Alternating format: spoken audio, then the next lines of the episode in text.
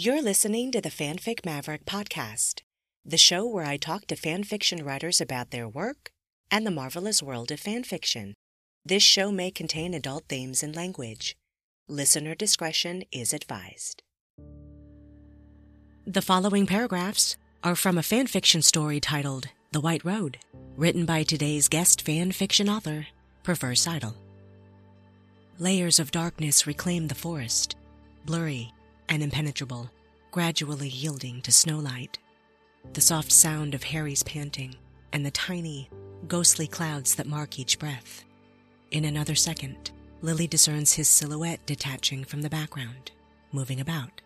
But it's Snape she watches. Snape with his arms folded and his shoulders hunched.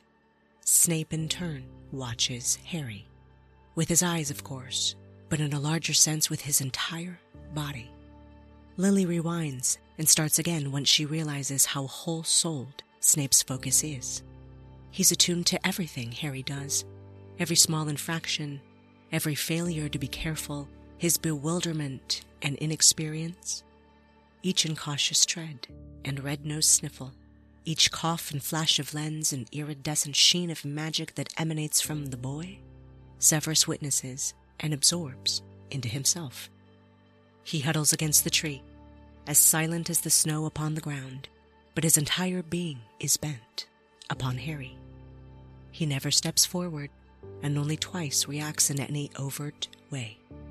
The first time, when Harry strips naked to enter the lake, Lily sees Snape's eyes enlarge in his white face, and the quality of his watching intensifies by several magnitudes. The second time, when Harry flails deeper into the freezing water and the surface smooths over and goes mirror still. When he doesn't emerge, Snape snaps to attention. Sparks cascade from his wand as it whips into the air. He starts to cast, but a splintering sound interrupts him the crunching of ice-bound twigs as the Weasley boy crashes out of the trees and plunges into the lake to save his friend. Snape lowers the wand, and an unvoiced specter curls from his lips, an exhaled prayer of relief. When the boys thrash ashore, Harry coughing up water and convulsing from the bone deep chill, the two of them dragging the magnificent sword between them, Snape shifts his feet and refolds his arms, breathing deeply. Lily has no doubt that he's repressing the desire to go wrap his winter robes around that goose fleshed body, Harry's bare skin pearly and dripping ice water in the soft lumos. Snape witnesses the destruction of the locket. He stays, even after Ron helps Harry pull on his knitted layers and limp back to camp. Once the silence and the darkness have settled again, and Lily can hear the ice break and the report of a frozen branch like a gunshot in the distance. He focuses on the place where Harry struggled out of his shabby clothes and extends one black sleeved arm. Expecto Patronum. The doe forms shimmering at the end of his wand, and the lake turns molten silver. This is dangerous. Snape seems driven by something he can't control, now that it's only himself at stake. Brilliant and unearthly, the Patronus soars into the air and twists back on itself touching down again directly in front of him. Snape holds utterly still, bathed in the luminous magic of remembered happiness.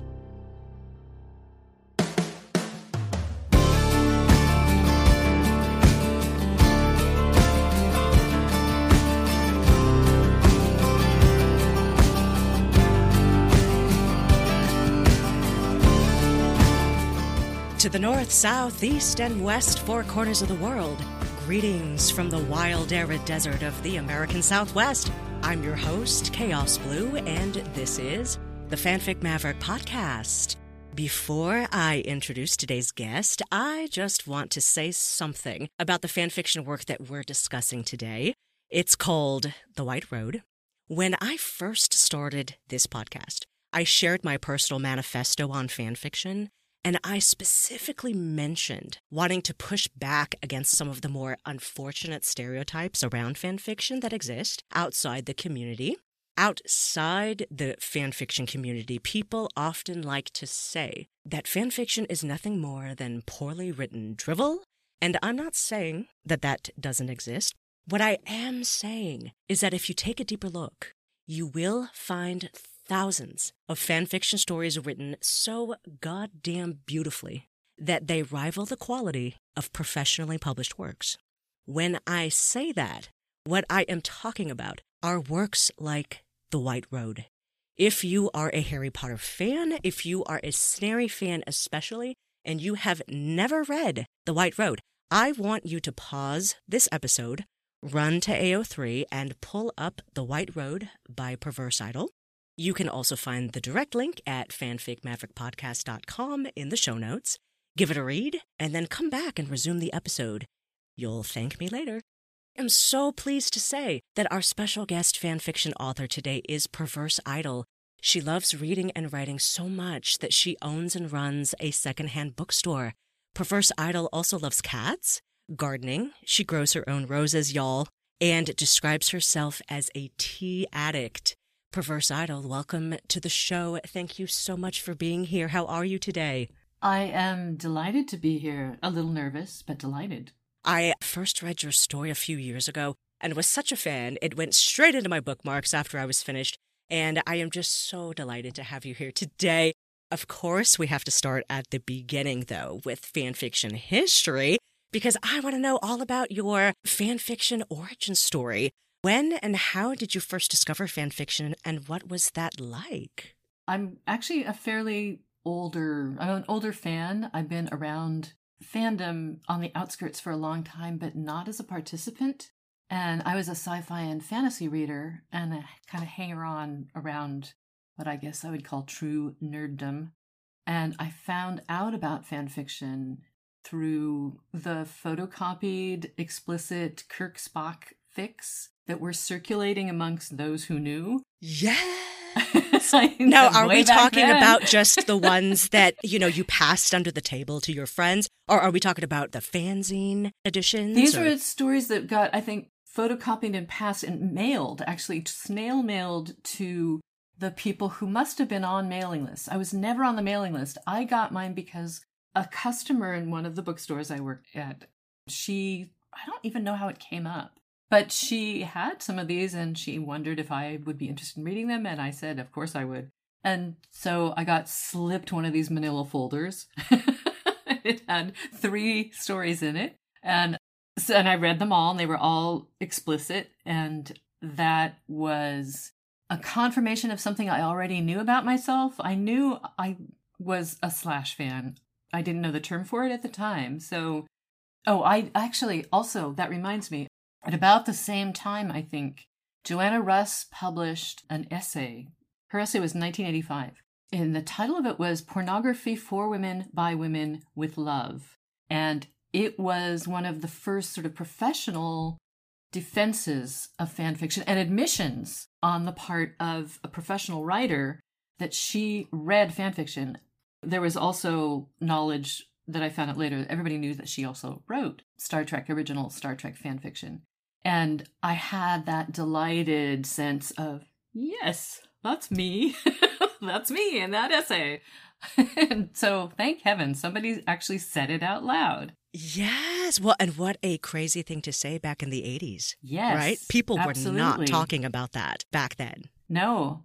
And part of the reason she wrote it was because of the mockery. And she wanted to make it clear that women had a right to their own versions of pornography and romance and what made us. I mean, this, I'm going to interrupt myself because of the later developments where, of course, fandom expands to be for everybody. But at the time, there was so much derogatory statements being made about middle class wives in their kitchens reading and writing fan fiction and how that alone is what made it ridiculous. So she was responding to that. But that sort of ended there for me. I didn't pursue fandom. I didn't, I wasn't actually involved with whoever the mailing list was. So it was actually a couple decades later, you know, enter the internet, enter online communities. And I just happened across an article that was one of the many, many, many overviews that I think probably were filler, the kind of filler articles where you hire somebody who writes a really shallow ha ha ha sort of, oh, this will be entertaining and amusing kind of flippant essay, and it was all about fan fiction, and it was mostly looking down its nose. But it also printed a URL to a what I think they actually called themselves the Good Fan Fiction site or the Good Fanfic site. So, out of curiosity, I typed it in and I went over there. And at the time, and I was trying to figure out what would I be interested in looking at, and I came across the Lord of the Rings category, and ah. I, yeah, it was right. I think it was right after the third film had come out, so the trilogy was complete, the movie trilogy. The link that I followed was it took me to a Gen fic about Boromir being really puzzled and charmed by hobbits, especially Merry and Pippin.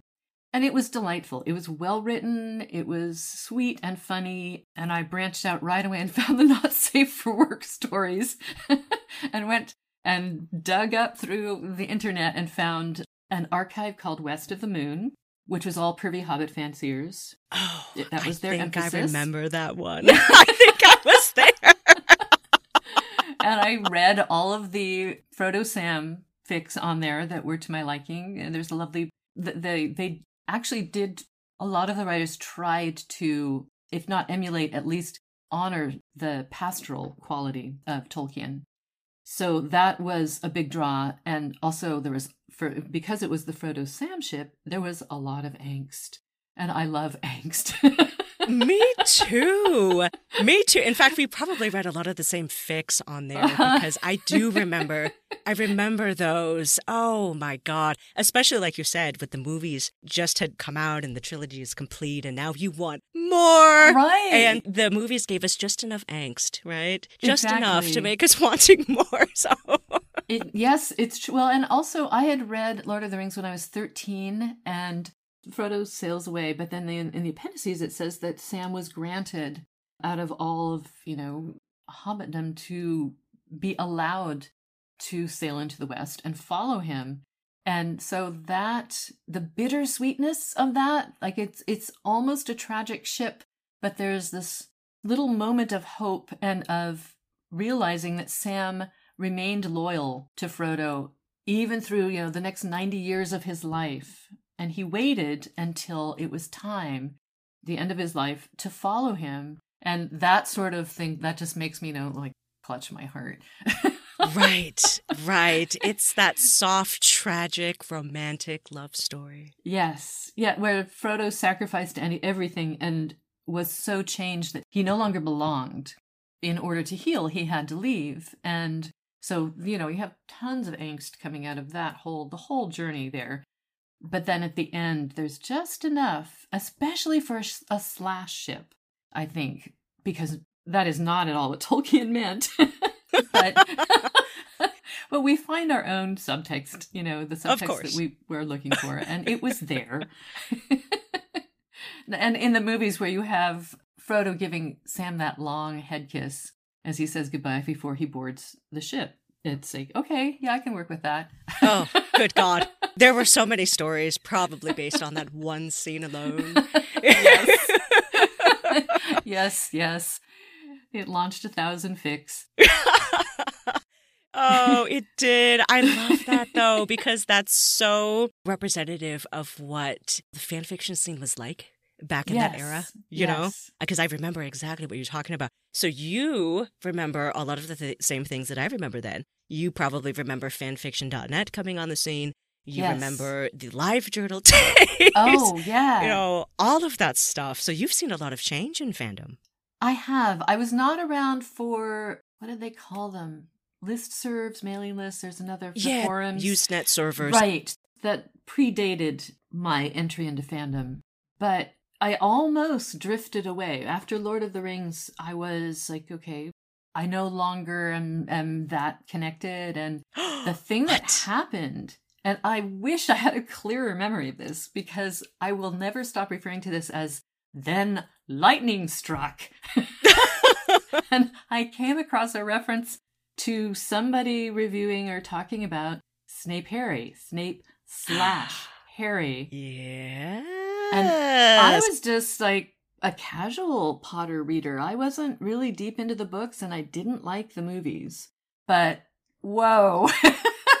that was like that's like lightning out of the sky and like a direct shot to my shipping brain and i was instantly hooked i admit i had that first what everybody would be bound to have of really snape and harry are you kidding Oh, What? But I love that. that Snarry brought you back and made you stay. oh it was like instant chemistry like an electrical charge like all right i have to go find this and that's when i found live journal Ah, yes. Yes. Yes. And there was quite a lot of um, snarry activity, shall we Yes, say, there happening was. There on was. Life Journal at that time. It was a hotbed. there, well, it was you know it was its own corner, which was actually I think what made it such a ferment. It was so creative because LiveJournal made it possible to kind of be off in your own spot. You didn't have to have the entire fandom breathing down your neck.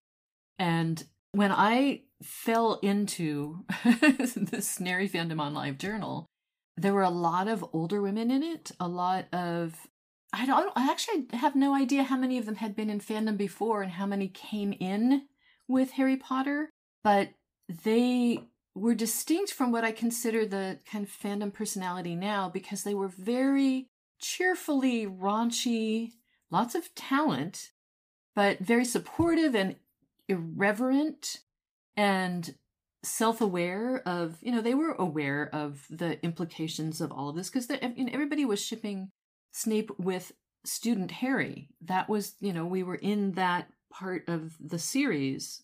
And you know the stories came out of what was in the books then. And and also most people were absolutely devoted to snape the unmitigated arsehole. So that was the snape i was looking for so Right, That was my right. So we're talking about a, a group of people that did not shy away from the truth. Right. No, his cruelty and pettiness, and especially, I think, his moral ambiguity, those were all features, not bugs. Everybody loved Snape because of those things, not making an exception, not despite them. So that was really good for me. I found my people right away. Ah, I love that. I love that. Now that's awesome. And I am going to ask you more about Severus Snape here in a few minutes, of course, because we've talked about him on the show before, but of course there's so much more to say. So I can't wait to, So everybody to has, ruminate sure. on that with you. Yes. Yes, of course. Of course. But I want to know was it Snarry that made you decide to try your own hand at fan fiction for the first time? Oh, yeah, yeah. Actually, Snarry is what made me go, well, I'm not sure what you'd call it, public. I actually took a pseudonym. Before, I had totally been a lurker. I hadn't done any interacting with fandom at all. And I just wanted to be able to respond. I was so in love with the stories, and I felt less shut. I mean, it's not, I wasn't shut out. In an archive, you don't really get that kind of conversation going. So on Live Journal, it's different. You had people speaking up in each other's journals and conversations going on all over the place. And it seemed like a place I could dip my toe into. I was a little nervous because I still was grappling with the whole idea of you're taking somebody else's characters and writing about them. And as somebody who tried writing original fiction, I felt like, am I desecrating something? Am I crossing a line here? So it, I had to get past that. Obviously, I did. it, you know, I blasted past that at some point. But I got into Live Journal because I wanted to be able to tell all these wonderful Snape Harry writers how much I loved their work. And that's how I picked up various friendships because, yeah, people respond when you comment. Writers like getting comments for the most part. And um, I was very wordy and had a lot to say. So I happened upon one of the authors I really, really loved was her name is Rinsbane, and she wrote beautiful stories. And I sort of just frothed and, and blithered and whatever all over her journal. And she asked me to be her beta. Oh, that must have been amazing. It was amazing. she was so good. And of course, I said yes. so that drew me further in, and then conversations were happening on all sides. And I got to be sort of part of all the speculation and the uh, let's see, they were called initially the Scenario Olympics and then had to change their name, I think, to the Scenario Games. And those were happening, and I got an invitation to join the Scenario Games. And I thought, okay. if I'm gonna uh-huh. do it, this is this is a place to do it. So yes, um, yeah, I signed up, and from there, that's how I actually broke through my own self-imposed timidity about writing fan fiction. Also, I had never written a sex scene before, and I decided this was going to be my inaugural attempt. oh my. so wait, wait a second. This was your first fan fiction and your first sex scene? Yes, yes. Ooh. And it went Ooh. on four pages. oh, that's awful brave. I love it. I look back at that now and go, oh my God, you had a lot to say about that, didn't you? Oh, but that must have felt exciting though. Oh, it was so much fun. It was so much. I mean, it, the fact that Potterdom was, you know, at its peak, it didn't matter where you went on the internet. There were shipping communities all over the place and large gen communities too. And everybody was creating and responding and anticipating and kind of clustering around their own particular dynamics and the styles that they were looking for and forging friendships out of that. So I feel like I happened along at the perfect time. I will never have as amazing a fandom experience as I did then. It will always be the high point. And I'm really grateful. I just, by accident, tripped and fell into LiveJournal Snarry Corner when I did because, yeah, it was so much fun. But what a happy accident yes. that you happened upon it at its golden era, mm-hmm. right?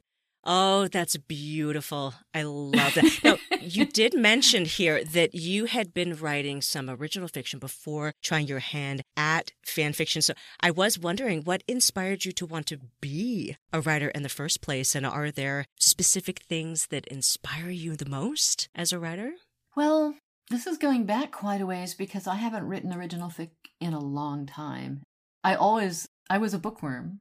That I think is the beginning for a lot of potential writers is they are already in love with books and they live their lives through and develop their perspective through the lens of how books portray the world, not so much as this is how it is, but that there are always alternate points of view and there's always another story.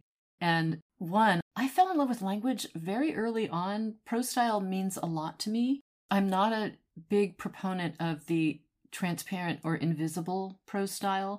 Not that I dislike it, but I don't think it is, you know, the one style to rule them all. And that that tends to be a fan fiction tug of war, I've noticed, is that most people fall on the side of they don't want a style that they feel draws attention to itself. And when I started out writing original fiction, in a way, it was very much when you, when you start writing at all, you don't have an audience. You can do whatever you want. There's this, it's very much like fandom where you don't have the same sorts of restrictions and expectations and the scrupulousness that you have to bring to a work that you think is going to get published or that you hope will get published. You can do anything. So my first forays into writing were totally self-indulgent and that was also one of the things i loved when i found fandom is I, that self-indulgence came back i was allowed to do that again but for years because i was amongst other things i was a science fiction fantasy re- reader it seemed as though anything that i wanted to write had to have some fantastical element to it just writing stories about real life does not inspire me at all. and I don't know why that is, but I developed a set of, I guess, archetypes, or maybe the first versions of them appeared in my earliest stories. And later I realized, yeah, I tend to write the same kinds of, of dynamics and personalities over and over. And there are three, I think, major, almost novel length stories that I never quite finished that all have similarities and they only, I think only one of them would be worth ever going back to at this point. The others are, I think, are just too old. I don't think my connection to them has survived the many, many changes my life has put me through. But then I hit a writer's block. I had relationship issues and fell silent in my writing for several years. And fanfiction actually also gave me the gift of breaking that writer's block for me, which was part of the joy of being in the community was not only was it fun, but hey, I was writing again after years of being blocked. So, yeah, the original fiction, yeah, I'm not sure what to say about it in the context of a, a fandom interview. Nobody wants to hear me blabber on about stories that will never see the light of day. but what you've just said, I think it really helps us transition into the next part where we kind of talk about the concept of fan fiction. You mentioned that fan fiction brought that joy back the joy of writing, mm-hmm. right? I love talking about fan fiction as a concept because it is so many things to so many people, yes. right? We can have a thousand conversations about fan fiction with a thousand different people, and they're all going to be just a little bit different. So I am wondering what specifically does fan fiction mean to you? Why is it worth writing and reading? What are some of the good things that fan fiction has brought into your life? First and foremost, I think, is that freedom to indulge. I don't have to please anybody but myself. Of course, I want to please other people, but I can wallow in my love of something, including my love of description. I can go on and on about something. I can focus on the things that move me or excite me, and they don't have to follow necessarily the rules of good storytelling. I mean, I realize that I'm probably flying in the face of what a lot of fan fiction writers actually do believe and that they complain about a lot that, you know, that the pacing was off or it didn't follow the usual development of storylines. Didn't serve the plot or what have you. Exactly. or it's all character study or it's the whole reason for writing this the fic was because you want to create an emotional reaction in the reader and i say yeah i do that's exactly what i want to do if that's not enough for you you can go over there and read about you know whatever the ro- the spaceship specifications and time travel and all you know whatever it is yes. that makes you happy I like to joke that emotions are the plot. Yeah, yeah. You know? exactly. that is the plot. really, in fan fiction, it is. It really is. I see so many, and this tends to be on, dare I say, I, I apologize for generalizing, but so many of the male fan fiction writers scorn romance. I mean, even if they they include it in their stories when they're talking about shipping fics, they're condemning them because they're all focusing on the romance. And my retort to that is romance is a plot, guys. that is the plot. If you don't like it, that's okay. But that you can't condemn it for what it is. It's doing what it sets out to do. So there's all kinds of, you know, snobbishness, I think, imported from outside because we all bring our ideas of what makes a good story into our reading time. And there is no story that's going to please everybody or is going to be to that person's particular indulgent taste. Right, right. But oh, I love that you have used that word twice now, indulgent, because uh, that's how it feels from the reader side as well, yeah, right? Yeah. When you get to indulge in that moment of angst, or you get to indulge in that moment of redemption or grief or whatever is going on yeah. in these stories or the romance of it. It is. It's so indulgent for the writer, I'm sure, but absolutely indulgent for the reader. That's what the readers come here for, I think. Yes. I do. I do as a reader. Yeah. I mean, I come for many things, of course. But one of the things that sets fan fiction apart from professional fiction is, for the most part, professional fiction purges those moments because they're they're melodramatic, they're exaggerated. And most fiction, with the exception perhaps of genre romance, but then even that is doing a different thing. But professional fiction is not meant to submerge lovingly in the details of of the emotion. You're supposed to find a concise way of conveying it and then continue on with the plot. Whereas for me, in my pantheon of oh, what am I here for? It's probably character first, prose style second, um, emotions, and then yeah, if there's a plot, uh, that's not fine with me. Sprinkle that shit in there yeah, if you must, right? so yeah, when somebody says, "Oh, that's just a character study," I I'm like, yeah, give me the link.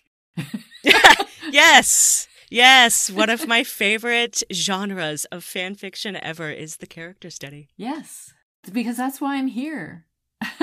it's because I love the characters. That's beautiful. Now, speaking of character studies, we oh have oh to spend some time talking about Severus Snape in particular. You brought him up earlier. I did. That's perfect. I want to revisit that a little bit. Earlier in the podcast, and before we started recording, we were talking about Severus Snape. And I think we were really remembering some of the older works in the Harry Potter fandom, particularly the Snape centric works. And the reason we were talking about that is because your work, The White Road, that was written in 2008, published in 2009. So you could say it's a little bit vintage at this point. Yes. But I say, because I've been reading Snape centric fan fiction for a really long time, all of the stuff that I read from that era specifically, to me, is the golden age of Severus Snape centric fan fiction, right? And I was sitting here, and we were talking about it, and I was trying to understand okay, why? Why would that be the golden age specifically? And you said something so interesting about how people were perhaps a little bit more honest about Severus Snape's character back then in the fan fiction works. It was perhaps a little more true to canon in the sense that writers did not sidestep or avoid some of the problematic elements of Severus Snape's personality. Right. Yes. At least this is a difficult one, I think, in the context of current capital D discourse, because I and many of the fans back then who started out in LiveJournal reveled in the fact that Snape was an absolute bastard. He was complicated. He was a mystery until, you know, the last book, which we'll get to that. There were all these contradictions in his behavior. He enjoyed being cruel and bitter and petty. He, at the same time, was incredibly talented. Each book seemed to bring in something else. Oh, here's another thing that Snape can do. But as a human being, he seemed to be completely morally twisted. And the fandom at the time, and because I was in the, snarry corner of it, therefore the tension between him and Harry meant that we had what was basically a good character, the hero of the of the series, who was intrinsically good. Harry doesn't really change much of the books. He doesn't need to learn how to be good at all. He always makes good choices ultimately, even if in the moment he does stupid things. I don't think there's ever any question that he's a good person. Whereas Snape is a mess. and, and, that's part of what makes him fascinating. He's a complete disaster. And the more that we figured, especially I think once the the Prince's Tale was published, so we could get backstory, and it wiped out all the pureblood Snape and all the Snape Manor stories. And fandom grappled with the fact that he was a working class kid who came out of a background of neglect and possibly really horrid poverty. Parts of Britain and in places in industrial towns like that, it's horrifying to look at the places that and conditions in which people lived. Yeah, so Snape had huge barriers to overcome, both out of poverty and hopelessness, but also he didn't learn the lessons that childhood is supposed to teach you at least see this is we're getting into my head canon here trying to make sense of the bits that we were given and that was something even before we learned that the people who loved snape often wrote stories to highlight what a jerk he was. How, you know how is that was that was central to his personality. And yet in spite of that he because he was intense this is this is one of my personal buzzwords or my my keywords more is is a better word for it for what Snape represents to me and especially the Snape Harry connection is it is so intense. Whenever they're on the page together, I mean Snape tends to make things happen. He is an engine for drama happening on the page, but especially when Harry is on the page. The intensity and therefore the chemistry, even though it's hostile chemistry, is really fascinating. And some of that has to do with the fact that, especially at the time, un- until the last book, there was this underlying enigmatic moral struggle going on in Snape because we could see that he was doing good things. He was saving Harry. He clearly knew things that we didn't know yet. and then we start getting the, the, the little bits about the fact that he'd been a Death Eater, but then he has the whole reveal to Fudge about he shows his arm. I mean, oh my God, why did he do that? that was a very courageous and possibly stupid thing to do. But there's all these pieces of Snape floating around, but the heart of him is he was bitter and clearly self loathing. I mean, all the stuff about his greasiness and his ugliness, and he just he comes into the room and one he's being very dramatic he's billowing but also he's just radiating repressed emotion a lot of the time and actually for me that's another uh, sort of keyword or keynote for me is to me snape seems like a very very repressed person uh, yeah i was just thinking that word myself as you were saying that so repressed it's in there it, yeah yeah which makes it really interesting when he just loses his shit right.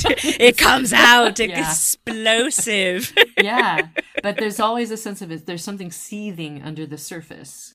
And that's a very appealing quality if you happen to be, you know, built that way, if you're interested in that sort of thing. And oh my God, I have, I have written so many paragraphs about Snape. I have, I, I copied and pasted all this meta but I didn't get a, a, chance. I didn't have enough time to look at it to say, what did I say about Snape in the past? But- well, it's no wonder, though, because he, he remains one of the most complicated fictional characters that I've ever encountered. Yes. Right?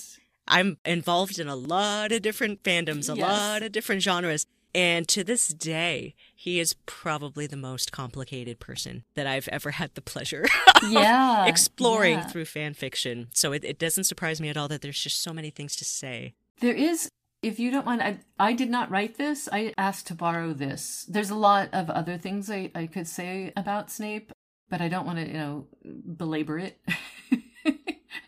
because I can go on and on, and I have in the past circling back around because this is a big point of contention in Snape lovers versus Snape haters is because of the whole Lily reveal and the tendency to interpret that as you know Snape just wanted to get in her pants. that was the only reason and that then and that he's obsessive about her which is a complete misreading it's it's like the reading comprehension is really extremely poor but I'm just going to read this because I'm not going to try to rephrase it. My brain is too fried. I said, uh, you know, then there's love. Snape doesn't know how to, yet love he does. He loves and grieves in a way that's obviously unhealthy and obsessive, deep and soul sucking. He keeps himself going after Lily's death primarily by means of anger and servitude, the bitterness that eats at him, his desire to defeat Voldemort. He agrees to protect Harry only as a form of self punishment that he suffers pretty ungraciously. And however twisted the altruism Snape yearns to atone, and killing himself would in some ways have been easier. But living until Voldemort rises again affords him vengeance, even if it means that Dumbledore more or less becomes his second master. And that by choosing to live, he gets the chance, we don't see the, the glimpses of it until the very end, the chance to grow up and to learn that other people matter and that yes, he will do whatever he can to save them. So there is that sort of countercurrent in Snape that actually is still developing throughout the series, even though he is just stewing in his bitterness and his grief and his guilt. And those two things are, it's like the well I'm always going back to for stories. But the kind of conclusive words I wanted, these were not written by me. This is a writer, Snegov also known as Confessor. And they wrote, I've always liked him dirt poor and rubbed raw and dark minded. More and more, though, I see him as a maelstrom of fucked up everything and self hatred and self punishment with a severely gray and flexible moral compass, and I like that. It's fascinating. I don't want him beautiful and given a redemption arc. Nothing in life is so clear. I want him absolutely fucking shattered and sparking like a live wire against the ground. And that quality in Snape, which I can't always put my finger on, is also something that I love about him, and I don't want to lose it. I don't want fandom to explain it away or mellow him out to the point that you can't see that anymore. So, yeah. Yeah, I'll stop there. we can oh, be going till midnight. I love that. I love that, though. I love that. You know, I feel like for me, and then I'll shut up about Severus Snape, but but for me, I wanted him dark and I yes. wanted him gritty and I wanted him bitter and angry because I'm not going to sit here and say that I was ever as bad as Snape was, right? But there was always an element of what I saw in myself mm-hmm. reflected back to me in the Snape character. Yeah. And there was something in the darkness that I just was so drawn to.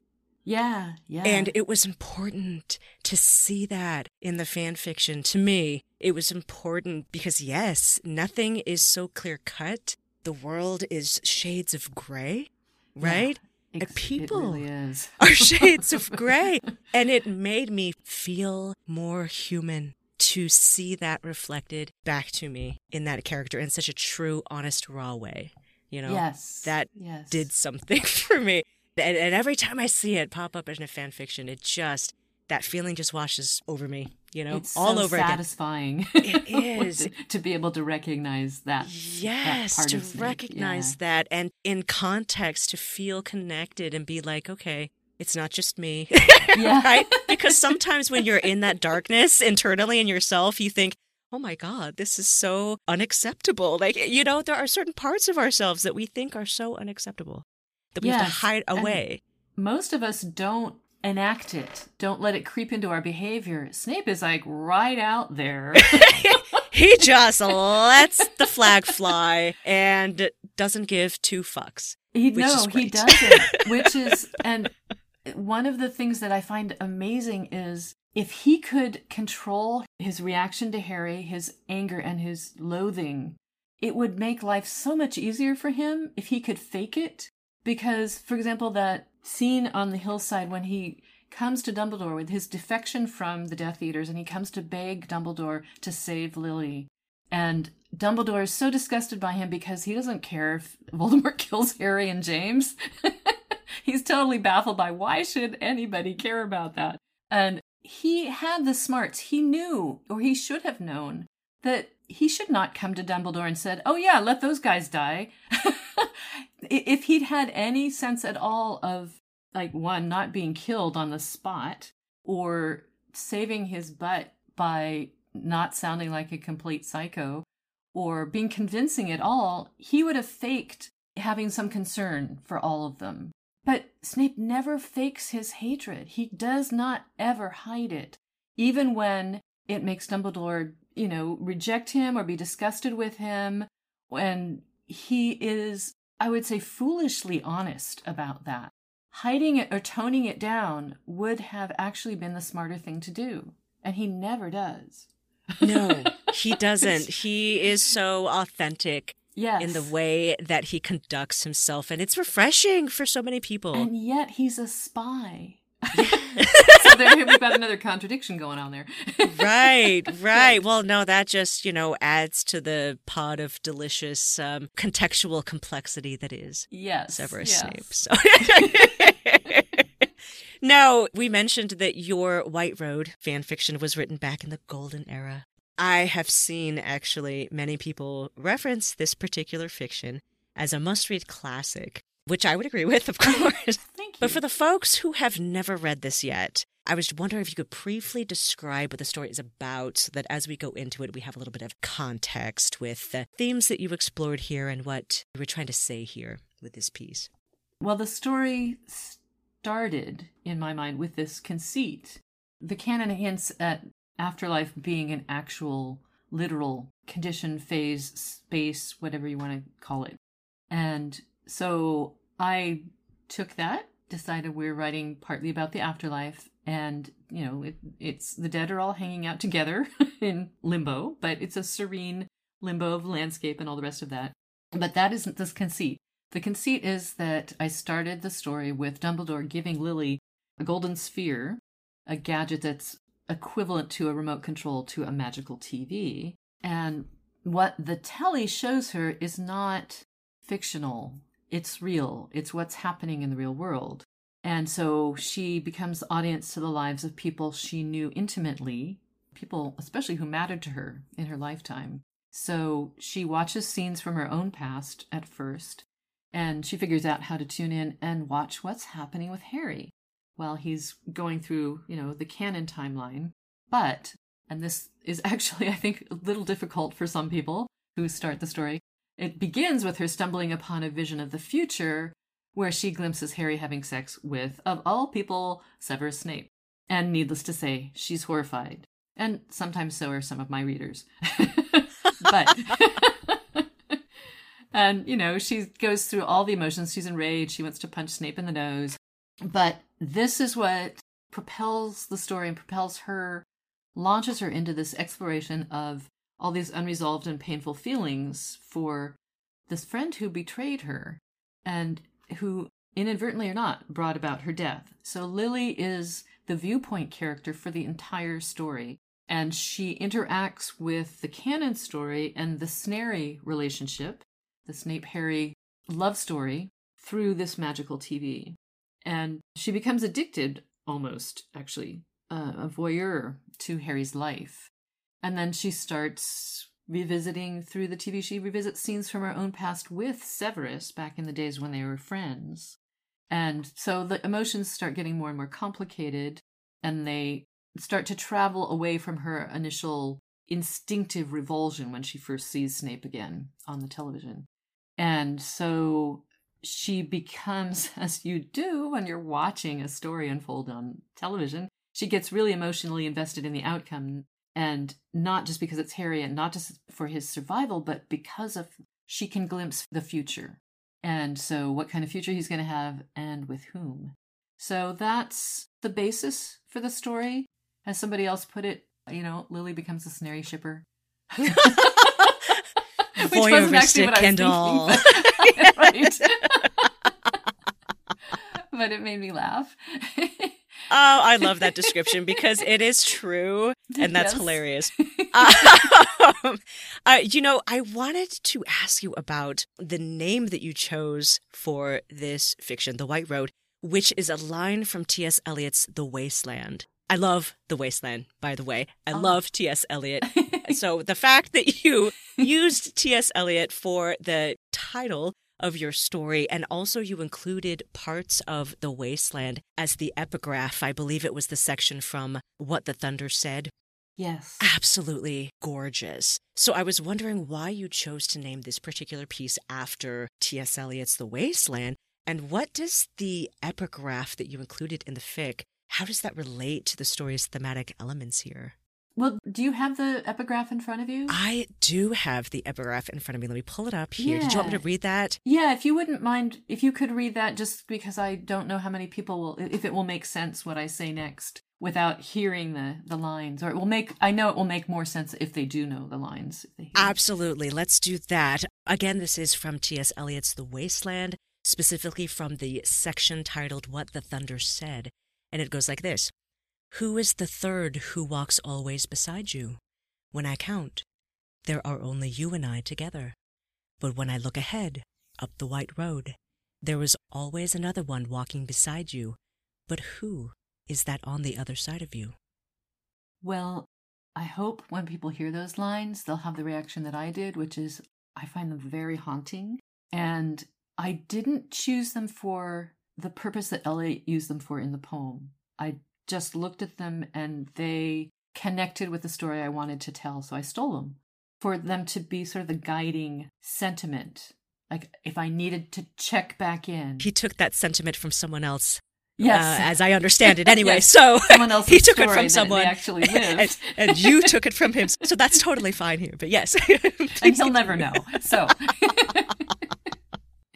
and the irony is that I started out writing a crack fic based on the idea of Lily and the Magical TV because it was written as a gift fic in Snarry Holidays, and my recipient wrote and loved, you know, humor and crack fic and absurdity, and so I thought that's what I was going to do, and yet I had those lines from the very beginning. So, needless to say, it didn't stay funny or absurd for very long. It became kind of a conduit for my feelings about the end of the series. There's a lot, I mean, if, when you read the story, you'll see all these pieces that are in dialogue with the last book and what we found out in the last book.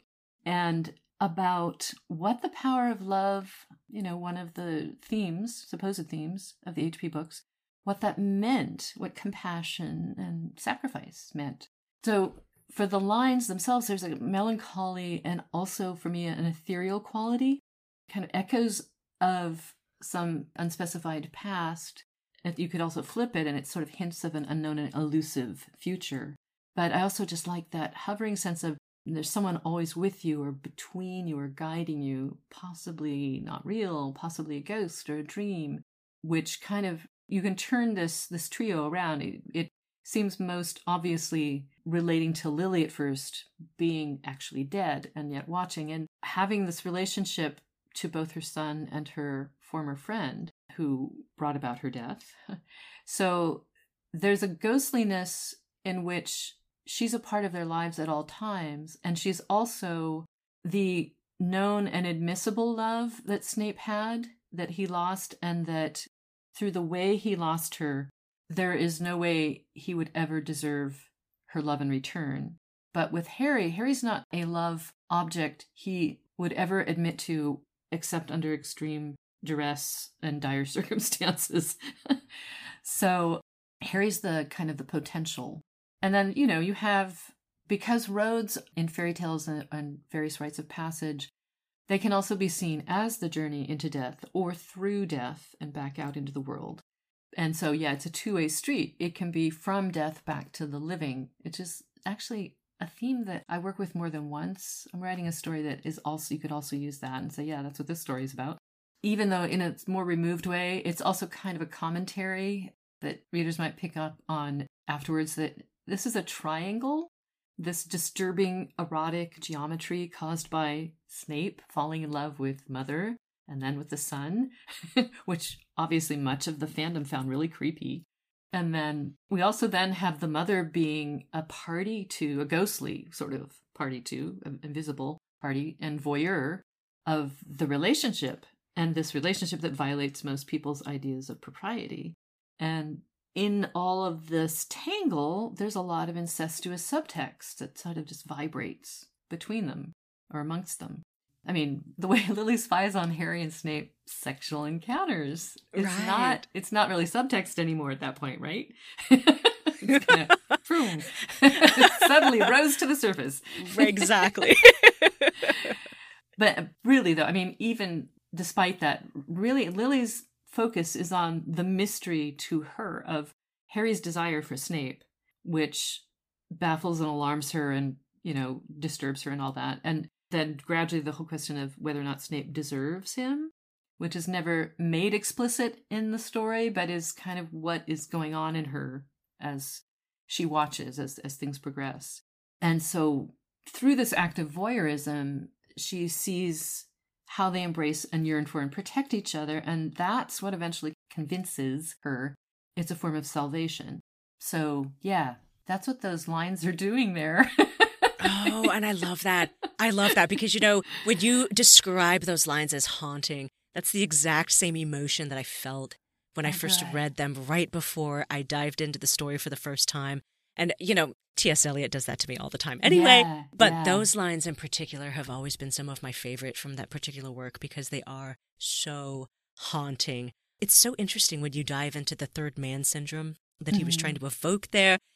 Yeah. If anyone out there wants to know what the third man syndrome is, you can Google that. but I thought that it really was so apropos for this work because, you know, I love what you said about the relationship between Lily and Severus and Harry. But there are also some interesting references later on in your story to some sort of third, I don't know what I want to call it, entity that we'll talk about later. Okay, yes. I was curious about that. Speaking of Lily, I was so fascinated by the fact that you chose to write the entire story, for the most part, through Lily's perspective because maybe I'm just not as well read as I could be in the Harry Potter fandom, but I have not read a whole lot of stories that are Snape centric from Lily's point of view. So this was kind of the first time that I ever saw something like that. And I was also fascinated by the way that Lily is the one that evolves the most here, which I loved. I absolutely loved. I was wondering what made you want to flesh her out specifically and focus on her point of view. Part of that was directly in response to the last book, where Lily's prominence shifted from being, you know, the sainted mother who was responsible for Harry's survival and the special protection that required him to return to the Dursleys every summer, but that somehow elevated her sacrifice to being more important than other people's sacrifices, which always bothered me. The role that she was assigned to play never fleshed her out, never made her feel like a true character to me. And there was a little bit too much of the good mother stereotype. She was a little bit um caricaturish. Yeah, she was she was underwritten and a bit of a prop for explaining, you know, certain things in the book. And also and of course then the emotional pull of a mother who sacrifices herself for her child. And I was really happy when we got the prince's tale in the last book. I was happy about that for a lot of reasons. I loved the information we got from the prince's tale, but part of why I loved it was because we see Lily acting like a girl with a temper. Pretty much most of the scenes in which she appears in The Prince's Tale with the memories that Harry watches that Snape bled out as he died, Lily is getting mad at Snape. Lily and Severus are having a, a, disagreement about something, or he's just done something that made her mad. And it's not a harmonious friendship, and she's not a good little girl who is all sweetness and light. They definitely had disagreements and dis- misunderstandings, and Severus was always getting himself in trouble with her. And that spark worked for me. That made sense to me because she was clearly, from the scenes we see, she was clearly the dominant person in that friendship. She had much more power in that friendship than Snape did, which was fine. He was an inarticulate and weird little boy, but it hadn't come across until that moment or until that, that section. And it also helped give a little bit more of a grounding to the fact that Lily seemed to be attracted to and even enjoyed pursuing or hanging out with arseholes, James and Severus. Come sure. Yeah. Yeah. yeah James there actually are some... quite some similarities there, aren't there? yes. And we know that James was became a good man, but that all happened off page. We didn't see that. We see him being an, you know, an absolute prat and a bully. So and we know what Severus was capable of. So, yeah, and Lily gravitated to both of them. So, what does that say about her? so, yeah, and then some of it was also after the Lily reveal. Snarry fandom was kind of well, Snape's death and the Lily reveal. I should not forget he died. I do often forget he died because he I always write him as alive. But the way that wave of emotion and revelation crashed into Snarry fandom meant it scattered people all over the place and they weren't quite sure how to deal with it and what to feel about it. And I was one of those people. I, I was very disappointed. I did not want Snape's motives to be boiled down to this. I thought it was a cliche and disappointing compared to what it, how much more complex it could have been and what the promise and weirdness of Snape's the question of Snape's change of loyalties, how that could have played out. But that's what we got. So that we also, you know, it, it colored Snape's bitterness. It's, you know, the, it helped explain why he was faithful to a job he obviously hated and stayed in a school where he had experienced the deepest humiliations where his you know his worst memories they lead back to the school and he was under dumbledore's oversight and this is somebody who had pronounced him disgusting. And by the way something i think is not quite mentioned enough which is dumbledore failed his promise to keep lily safe. And at that point all bets should have been off. Snape didn't owe dumbledore anything because this whole he had actually you know he'd risked his life coming to dumbledore with his information and dumbledore botched it and you know he, you can't he can't really be held responsible because he tried. They didn't know that pettigrew was was a mole and so it turned out the way it did. So anyway so we've we've got this explanation for why snape stayed in this miserable job in which he just hated his life and he hated everybody and he hated himself. So I wanted to see if, as a Snarry shipper, I could write a story in which Lily got to be the judge and jury of how this had all fallen out, taking also into account, you know, Snape's years of trying to atone in his own Snape like way, which it doesn't require that he be good or nice or a decent teacher. it's you know he doesn't feel that he needs although you know in some ways he was still an effective teacher not for everybody but one could question his teaching methods. you could, you could. You could. So it's so interesting that even in the quote unquote good things that he does, he does it in such a dastardly way that yes. it's just. Mm. It's like his yes. only real pleasure in life was to make everybody else, you know, suffer if he didn't like somebody, he felt absolutely, he felt he had the right to unload bile all over them and humiliate them and make them just as miserable as he was. right, right, right. Well, you know, some might call that delightful. I, yes. I know. the the temptation is there. It is though. Eh, but I love how you describe this journey that you take us on with Lily as sort of her being judge and jury here because uh you know when the story starts out she's horrified right yes. by what she's seeing on the screen between Snape and Harry and there's all that hatred mixed in with grief. You know, it's very complicated. This is very complicated for her, you know? Yes. Yes. She hasn't thought about this in a long time. Right. Right. It's still so tender for her. And so Yeah. at first she's just so angry and horrified by it. But that's why I said that I think she's the one that evolves the most here because she goes from that to her opinions and her feelings start to shift and Yeah. change the more that she starts peeking in on the little scenes between her son and Snape. Well, I also took the opportunity to at least glance back at their lives as teenagers in Co- Cokeworth. I wanted to show that. I was so, and I still am so fascinated by Snape growing up in this industrial town as a very neglected child. But even though Lily was probably in a different part of the neighborhood that was a little more upscale, you know, they shared this neighborhood. So I, I enjoyed writing the past, which is something when she revisits it, she sees it differently, as we all do when we think back on ourselves as teenagers. And then I also, on top of that, was kind of with my, by using the afterlife, I was kind of borrowing, and maybe I'm projecting this myself, but I often feel like the afterlife, without being heaven, it literally heaven, it's still a place where the no longer living, who are now, you know, able to presumably look back or look down or wherever they are.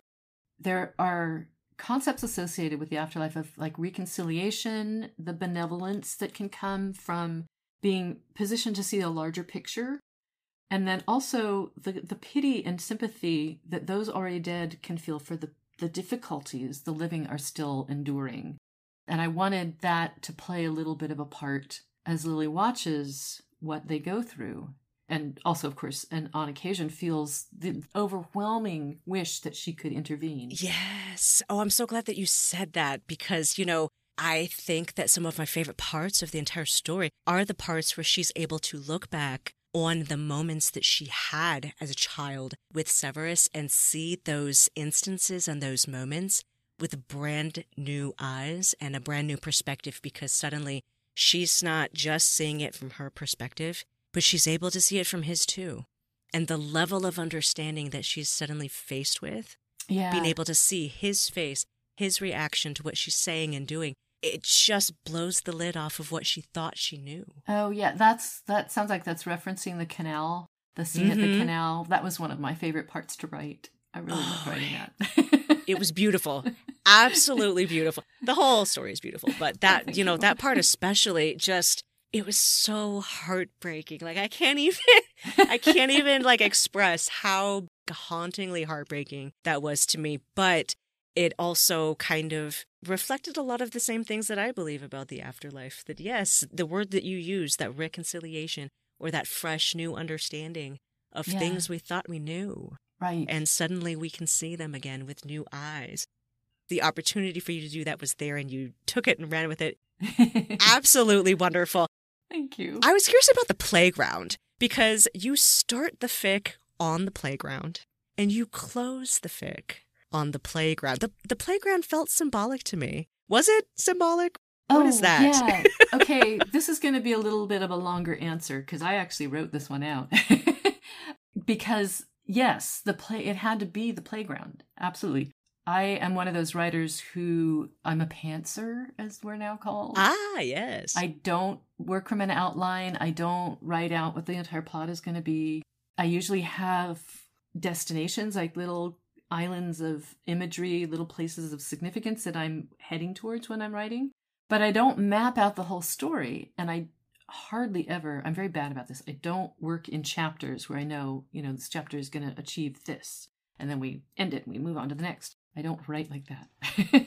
and I'll, you know, I'll jump ahead and I'll write out of order sometimes because those destinations are just like lit up and, and glowing and I want to write them and I don't want to lose that, the vividness of them. So I'll go to them first.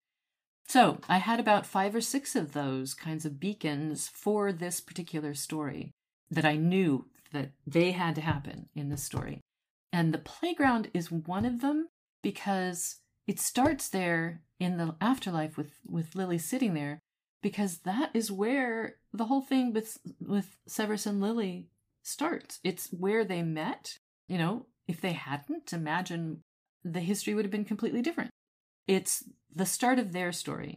Also, it's a place that represents friendship, beginnings, you know, all that stuff. Innocence, hope for the future, playfulness. It's where Severus encounters his first and, you know, you could argue his only real friend. And he also, this is not something that, you know, is, is canon, but it struck me at a certain point that he risks openly declaring himself a wizard. And they're about nine years old in that scene, I think. Pretty sure. This is a turning point. This is a neglected, probably bookwormish, obviously pretty feral child. And he's recognized some someone like himself, someone his own age. And I'm sure he's defying his mother's warnings, and his I'm sure his father threatened him to not do this, to never speak about magic, never perform it anywhere outside the walls of Spinner's End. You know, don't let the muggle neighbors see it, hide it when he's out in public. So that is significant. All of that is happening there. It's also where we see Lily take flight from the swings. And that hooks up to and helped inspire some of the imagery that I use throughout the story. The lightness and joy, the sense of discovery, the danger. Okay, this is where I worked. It took me a while to get to this one, but I worked my way to it. The danger of it, if it's not instinctive the way it is for Lily, if you don't know how to fly, and, you know, we find out later in the series that Snape does know, but from the way it's described by the other characters, I think most people I've encountered, most readers, figure that he learned it from the Dark Lord, who's the other character we know who can fly. My head canon, I prefer to think that Lily showed him how to do that. I prefer that he learned how to fly from her. And I've used that in a couple of my other stories too, because I'm stubborn about things like that. So flying is something that Snape associates all his life with Lily. And, you know, and flights, it's an emblem of freedom. It's even freer than riding a broom when you're a wizard because it's just you and the sky. But as a metaphor, in this case of love, if you're emotionally crippled or afraid, and as Snape is, I think, in the realm of love, we never hear him say that word ever. So even of admitting love, you know, how do you learn? Also, if your initial attempts, your fledgling attempts at flight, in this case at love, ended in the kind of destruction and grief that Snape's did, and it's he's forever after chained by guilt to this horrible dark period in his life and the terrible consequences of his choices. And if all your flights after that are tied to the knowledge of your own inescapable ugliness and you're surrounded by the Dark Lord's version of flight, how would he be able to hold on to that promise of the love that he felt for that he the books i think i'm not even quite sure. I think he had a he was infatuated with lily from the moment he laid eyes on her. He clearly reacts to her this magical child with an intensity that is not typical. So all of that came into play. Well i kind of knew what the last scene was going to be and i knew it was you know we're going to go back to the playground.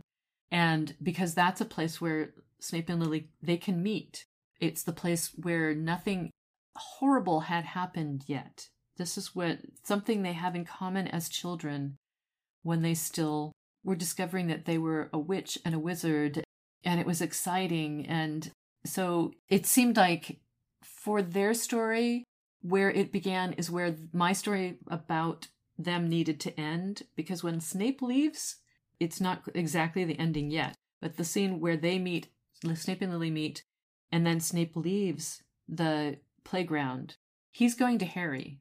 And so that is the end of the Snape and Lily possibility.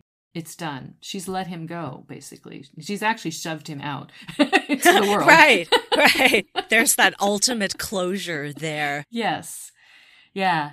One other thing that I don't I don't actually harp on, but uh, the playground scene in canon as a personality or character note about Snape it's also the first real glimpse of Snape that we get, of Severus as, as a child. He's spying.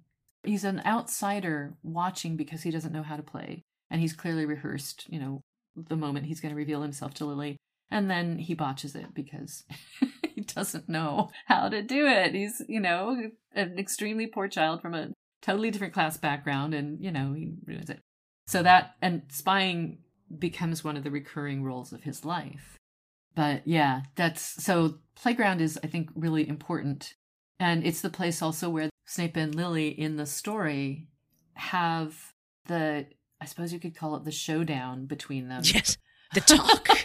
Yes. yes. Yeah. Um, the clearing of the end and they do it in the presence of the baby who's there, you know, as the audience for their reunion and who is also of a reminder of what drove them apart. We'll deal with the baby later. yes, yes, I have questions about that baby. But uh... so yeah, so and and then I wanted this, and then I ended the story in the playground with a, a, a different spin on it. But Lily's there and she's she's happy. So yeah, it was it's the bookends to their whole story. Yes, yes. No, I loved that. I loved how it started and ended at the playground, especially what you see her do after she has that showdown right? That showdown yeah. with Severus Snape, and like you said, she kind of pushes him out and pushes him towards Harry because she knows that's what needs to happen. And it seems like such a weight was lifted off of her after that was done, you know? Yeah. And I love that that final imagery is of her finally being able to just feel free at the playground. Well, and that she she flies. Yeah, she flies because that weight is gone. Right. The symbolic imagery of that was just I loved it. Well, thank you. like, oh my god, all that work paid off. So cool. yeah, it was beautiful. Well, it's I. That's one of the things that I think I love about this story is that it, so many things felt symbolic, and my little nerd brain, you know, like I just. I just love that shit. It's so great. I do too. That's why I think I, I tend to flog it to death in my stories. But, you know. no, it's again, perfect. That's what fan fiction is for. You exactly. It's self indulgently, like symbolic all over the place. Now, here's where my left brain analytical part was having a little bit of trouble with. I was not quite sure what was going on with baby Tom Riddle because oh, yeah. in this story, there is a baby Tom Riddle. Dumbledore shows up, shows up to Lily while she's watching Voyeur TV, and is like, "Hey, Lily, like I have baby Tom Riddle here, and I need you to babysit him for a little bit." and uh, I loved that baby Tom was in there, and there are so many parts where it feels like something very poignant is happening with Lily and baby Tom. At one point, I think Dumbledore tells her baby Tom is is Harry, right? Yeah, is a part of Harry. Yeah. Yeah, like a part of Harry. I didn't quite know what was meant by that. I'm a little dense here when it comes to the baby Tom part, but I feel like it is significant. So I was wondering if you could help me understand Oh, no, no, no. the significance here of baby Tom and how is he a part of Harry and what does this all mean for Lily? Because it seems very significant at several parts in the story. There may be a little bit of a rant incoming here, just to warn you. Yes, bring it on. Let's hear it. okay. I hated, absolutely hated the implications of the baby in King's Cross Station after Harry dies and meets Dumbledore in the sort of antechamber to the afterlife. And, you know, they have their whole conversation. And there is this baby stashed under a chair, under a seat, with open sores and, you know, flayed skin and crying and screaming. And I really had an instant recoil that at that point in the narrative, the message that we got was, you know, of this child, of this baby Tom, is something that is beyond either of our help, is what Dumbledore says to Harry. The subject of that sentence is a badly injured, suffering child. And that, that, whatever JKR set up for the significance of that, distracted me throughout the whole rest of this pivotal scene, which also had other issues, but we will just skip lightly over those. And it made me think with you know because he he says two things to harry. He says you can't um it cannot be helped or you cannot help. And then it's you know it's beyond either of our help. Beyond saving, yeah.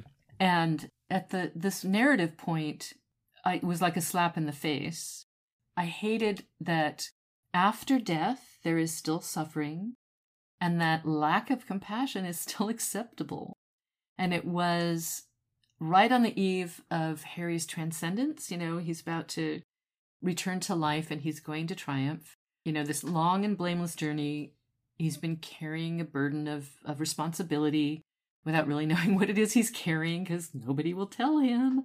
And then it seemed like that was all called into question by the sudden late arrival of this very mixed message. And the baby, I assumed, and I might be wrong here, this is my reaction to it, was it's a Horcrux. It's it's the piece of Voldemort that stays behind when Harry returns to the land of the living. And why is it beyond saving? Why not just say, "Don't worry, Harry, it's not your responsibility now," which would leave open the possibility that the baby will be cared for. And so that was like all roiling around inside of me as I was writing the story. But also then with the Horcrux being so much a part of Harry, he's been living with it for about he lived I think 16 years because he was what a year and a half I think when Right. he, when his parents died. So it was a part of Harry. And for me in my author brain it made sense for Lily to kind of stand in for Harry in deciding whether or not this really repulsive little suffering creature should be punished or blamed because we're back to what does Im- imagery represent? Babies uh, represent innocence. A baby is not responsible for what happened to them. And if the baby is, we're off into sort of weird, murky moral territory. There's also the whole I don't I don't know if I handled this quite right, but I wanted that these echoes or hints of Lily's been deprived of her son.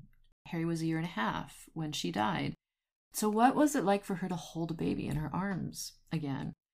Even though this baby is a piece she's told, she knows, it's a piece of the, you know, the monster who killed her and thereby separated her from Harry, took him away. And so she has really every right to refuse him mercy, very much like with Snape. You know, she has no reason to forgive him. But so then I wanted in the course of the story for her feelings, as her feelings about Snape change, I sort of tried to mirror that she starts treating baby Tom more and more like a real baby. She's less disgusted by his you know, his appearance, his sores. She's more sort of casually affectionate and a little bit maternal. And she's treating him as a human baby and not like, you know, this vile, diseased lump from a Dark Lord, but from her, you know, her worst enemy.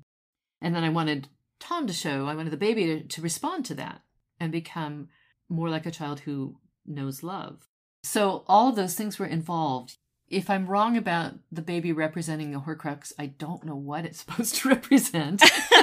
yeah, I wouldn't know either. I wouldn't know either. And I, oh, I love the way that you explained that because the only thing that I could really see in there was just her evolution with baby Tom there. Because you're right. Like at first, she's kind of like repulsed by this baby. Like, oh my God, you know, oh, you want me to what? in the books is really, really awful. Yeah. It just yeah, he's he's so disease ridden and scabby and, you know, Dumbledore basically just plops him in Lily's arms.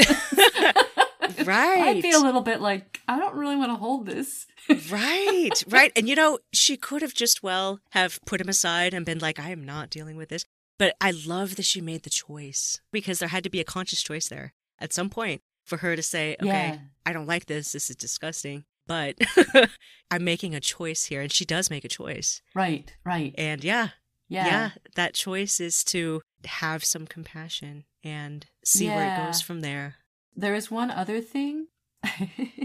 Once I decided the baby had to be in there. Actually, I didn't decide it. It was just in there. It just like wedged its way into the story.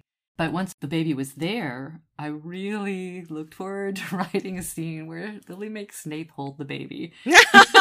I loved writing that scene because I could so imagine how, speaking of disgust, you know,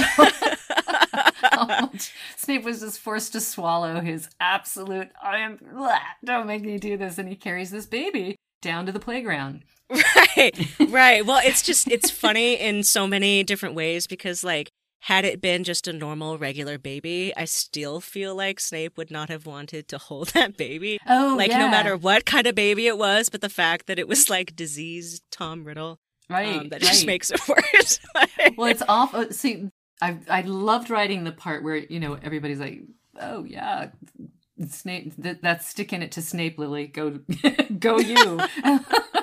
but then once he realizes who this is, and it the I shifted the tone because it's it's absolutely devastating to him, you know, because even if he's not quite sure what she means by it, Lily forcing him to hold the representation, the, essentially, I start using Tom the baby as a metaphor here.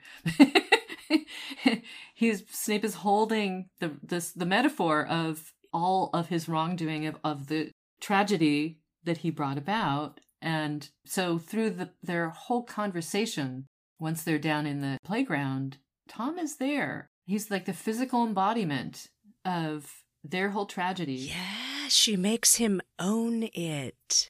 Yes, she does. That's exactly what she does. Yeah. I love that. And that is one of the things I just loved about how you handled this is Lily doesn't gloss over it and say, "Oh, I forgive you and it's okay for all of the dastardly things that you did." You know, like she yeah. doesn't go there. She is pretty harsh about it in some yeah. in some respects, you know, and well, as she should be right. She does make him own it. It's just so honest. The way I framed it for myself, and I, you know, if I wandered off into sentimentality, I tried to use this to keep myself on track was that she shows Severus mercy, but not forgiveness. And that doesn't change by the end. She does not have to forgive him. But what she does for him is very merciful. And yeah, that was the note for the culmination of their relationship that I was trying to maneuver the story towards. And yeah, it happened there on the playground. I think Lily was capable of that by then. I don't, you know, she she needed to go through, you know, watching what happened in the land of the living, and she was only twenty one when she died, right? Yes, so yes, she, she was she so was very young. young. So yes. yeah, yeah. So I had Lily do some some growing of her own throughout the story especially because she needed to because by the time Severus arrives, he's not really somebody she knows. No. And she says that, I yeah. think. She says that that this is not the same person. Yeah. Yeah. He's grown and changed and He's older than she is at this point. yeah. Yes, yes, absolutely. so. He's had all that time to kind of buckle under the pressure a little bit. yeah, exactly. you know, all of that stuff. Yeah, no, I, I want to go back yes. to to some of that here at a, at a later point. I did have a little bit of a space here to kind of talk about, you know, several questions ago, we were talking about T.S. Eliot and about the third person in, you know, the Wasteland yeah, poem epigraph yeah. that you include. And I talked about how there seems to be some sort of entity in your story that makes an appearance a few times, which I was absolutely fascinated with, right? like entities just, I don't know, they tickle me for some reason.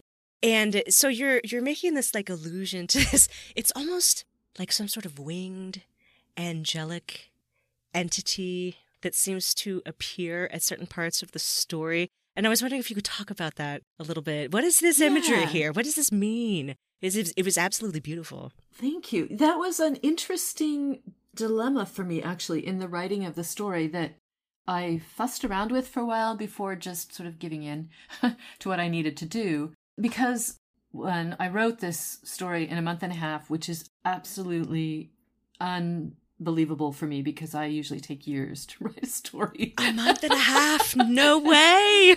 Yeah. So I was like under incredible pressure to get through this. And I ran into the problem that even now I don't think I would have solved it except in the same same way of how to describe certain emotional states or states of being, kinds of speechless connections, fitting, I think I use this phrase, something like this the fitting together of two damaged halves into an ecstatic whole. And do that without resorting to spiritual vocabulary. Well, I couldn't. I needed, I couldn't find another way to describe that using words that came with so much, you know, tradition's long significance and meaning and depth. So I ended up just embracing these familiar and sort of spiritually laden terms to, in order to talk about something that was very what's the word? It's tangible in that it's recognizable to lily but it has no actual physical existence. And yet it's you can or she can perceive it. And i wanted a way to convey like the almost supernatural force of the emotional intensity between Snape and Harry. I wanted to have like power and danger as well as the sense of mutual completion. And it's something Lily sees between them, happen between them, that shocks her and she feels like it's inexplicable and it and it is almost something like that is like a manifestation. Harry and Snape are not at all aware of this, but that's what she sees on her screen. And I don't actually put this into words, but it is potentially something that she sees it that way because she's in the afterlife. She recognizes something that that has a, a kind of supernatural force. I wanted the like the awe from the unearthly kind of beauty that comes of in this instance, I guess, a transformation like of their past and of Snape's guilt and their resistance to each other and Snape being given a second chance and and also you know the fairly mundane altered perception that comes when like personal chemistry and sexual longing can transform even an ugly bastard like Snape into someone beautiful because you love them. But at the same time, working with this intensity, I also wanted the that Lily could see in it the judgment of the transcendent, like the knowledge that something's possessing you. Let's take Snape he's possessed by something that could destroy him, that could command his sacrifice, that has the power to leave him absolutely devastated after he's fought it and fought it until he has no choice but to surrender. Which is kind of my view of how Snape would react to falling in love with Harry, is he would fight like hell to not give in. He was fighting against something larger than himself. I mean, the love was there, but as hard as he fought, he was going to have to submit. And so it's like the awe that is not just of seeing something sublime, but of seeing something that can absolutely demolish you, obliterate you. And you hunger for it and you rip your heart out to deny it because you want it too much. And it's something you refuse to let yourself have because it requires you to submit until it brings you to your knees. And then, which, poor Snape, I do that to him a lot. In my stories, he, he often ends up on his knees. I'm not complaining. Carry on But with I was, the knees. I was yes. well, I was well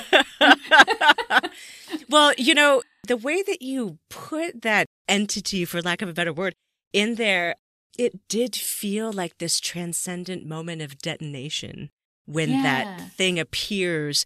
This happens in the story the moment that he finally surrenders to it and stops fighting. And it's like the energy of that sacred moment, right? Mhm. Like Yeah. it just coalesces to this beautiful it's almost as if she's watching something supernatural happening.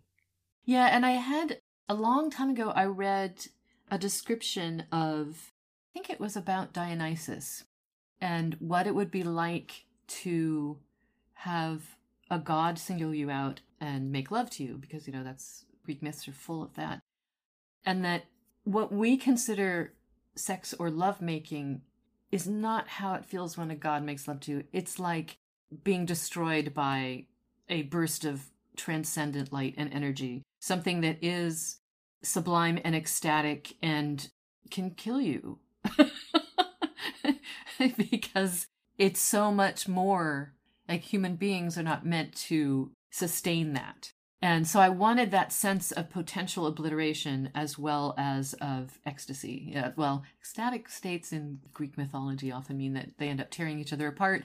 That wasn't actually supposed to be, be in there. Oh, but I love that though. That idea of just obliteration, almost an out of body experience that's so intense. Yeah, I ended up using words like angel and sin and falling and and sublimity. I also when you're talking about flight, you're going to end up with wings being mentioned. Yes, yes. The So- wings on this entity reminded me so much of the flight analogy, the flight metaphor that you use several times for Yeah. Lily. And I think that I want to say that it was used for Snape as well in the description of him falling in love. Yeah, there was actually there's a line in there that directly basically says that. It's in in the act of falling that the angel is forced to open its wings. Yes, yes, which kind of brings it back to what you were saying earlier that his first time trying to learn love, right? Yeah. Ended so disastrously. yeah, Yeah. How could you possibly expect him to do that again? And yet he does. Right, because Harry won't let him avoid it. Right. Harry is very. We Right. haven't mentioned Harry much here, but Harry is very stubborn. Yes, Which is one the of the lovely things about persistence. him. oh, the persistence is my favorite. You know, which is just, you know, I felt like it was really in character, honestly, for him, right? Yeah, he would just forge ahead and not give up, and and you know, knowing he's right, glimpsing what's going on inside Snape, and being a much more honest character than in some ways than Snape is in terms of not being afraid to go after what he wants. Right. Well, he still has that youthful exuberance, let's say, and he doesn't have the same baggage, Right, right? he does that not. Snape does because he's just not old enough to have it yet. so, Well, and he never, in the books, he never did anything except, I mean, the closest he came was Sectumsempra that he threw at Draco, but he never was responsible personally for destroying somebody else's life. People probably blamed him for how long it took for him to defeat Voldemort, but that's not up to him. That wasn't his fault. Yes, precisely. So Yeah. he just doesn't have the same hang-ups that Snape has. So if the two of them, if anybody is going to be able to move things forward, it would have had to be him. Yes. I don't think Severus was ever going to do it on his end. oh no, he he went and found himself a you know a cottage out in the middle of nowhere. Yeah, he literally ran away. yep. was like, I'm just gonna fuck off now. Yep. Yeah, and he did. So, but you know, that just goes to show you, you know, Harry's persistence because he goes all the way to Scotland, right? all the way to this remote location to Yeah. harass Severus Snape, which I just love. I love that. With no hint that he's going to receive any sort of welcome. no, You know, he's the chutzpah there. of that. Yes. The chutzpah. Yeah. Oh, Yeah, he just ups and goes and does it and backs Snape into a corner. yeah, quite literally. Which he shouldn't awesome. be able to do, except that he's Harry Potter. And you never know what Right. Harry's going to be capable of. One of the other things that I appreciate about the story, and I, I feel like I've said this a couple of times in, in various ways, but eh, I appreciate so much the way that you hold space in this story for all of the characters and their experiences. You hold space for their emotional states and perspectives without a ton of judgment. You just let them have the space to feel and experience and have their own perspectives. You know, we mentioned the truth, right? Telling the truth about Severus Snape, which you absolutely do. You allow him to be bitter and mean and distressful and paranoid here. You know, all of the things that we think make him like this horrible person. Yes. But but at the same time, you also give him space to show some emotional vulnerability. I'm specifically thinking about that scene in the hospital. Uh huh. Yeah, that was one of those beacon moments that I knew had to be in the in the story. Oh, Yeah. when he holds his own hand. Yeah, when Harry's not there. Oh my god. Oh, that's just. Oh my god. Yay, You know, it did. It was just so, you know, he doesn't say a word, right? He doesn't say a word, but just that act of like, oh my God, you know? And even Lily, I think, is struck by that when she sees that and is like, oh my God. So I was wondering, what were your favorite vulnerable Snape moments in here? Because that's not the only one. There are several of them here, and they're all gorgeous. Oh my. Let me think. Yeah, that is definitely one of them. There's a, also a brief moment in Snape's cottage after they've struggled all over the living room and Snape finally invites Harry into his bedroom. And then they struggle all over the bed, but they're having a little bit more fun in the bed.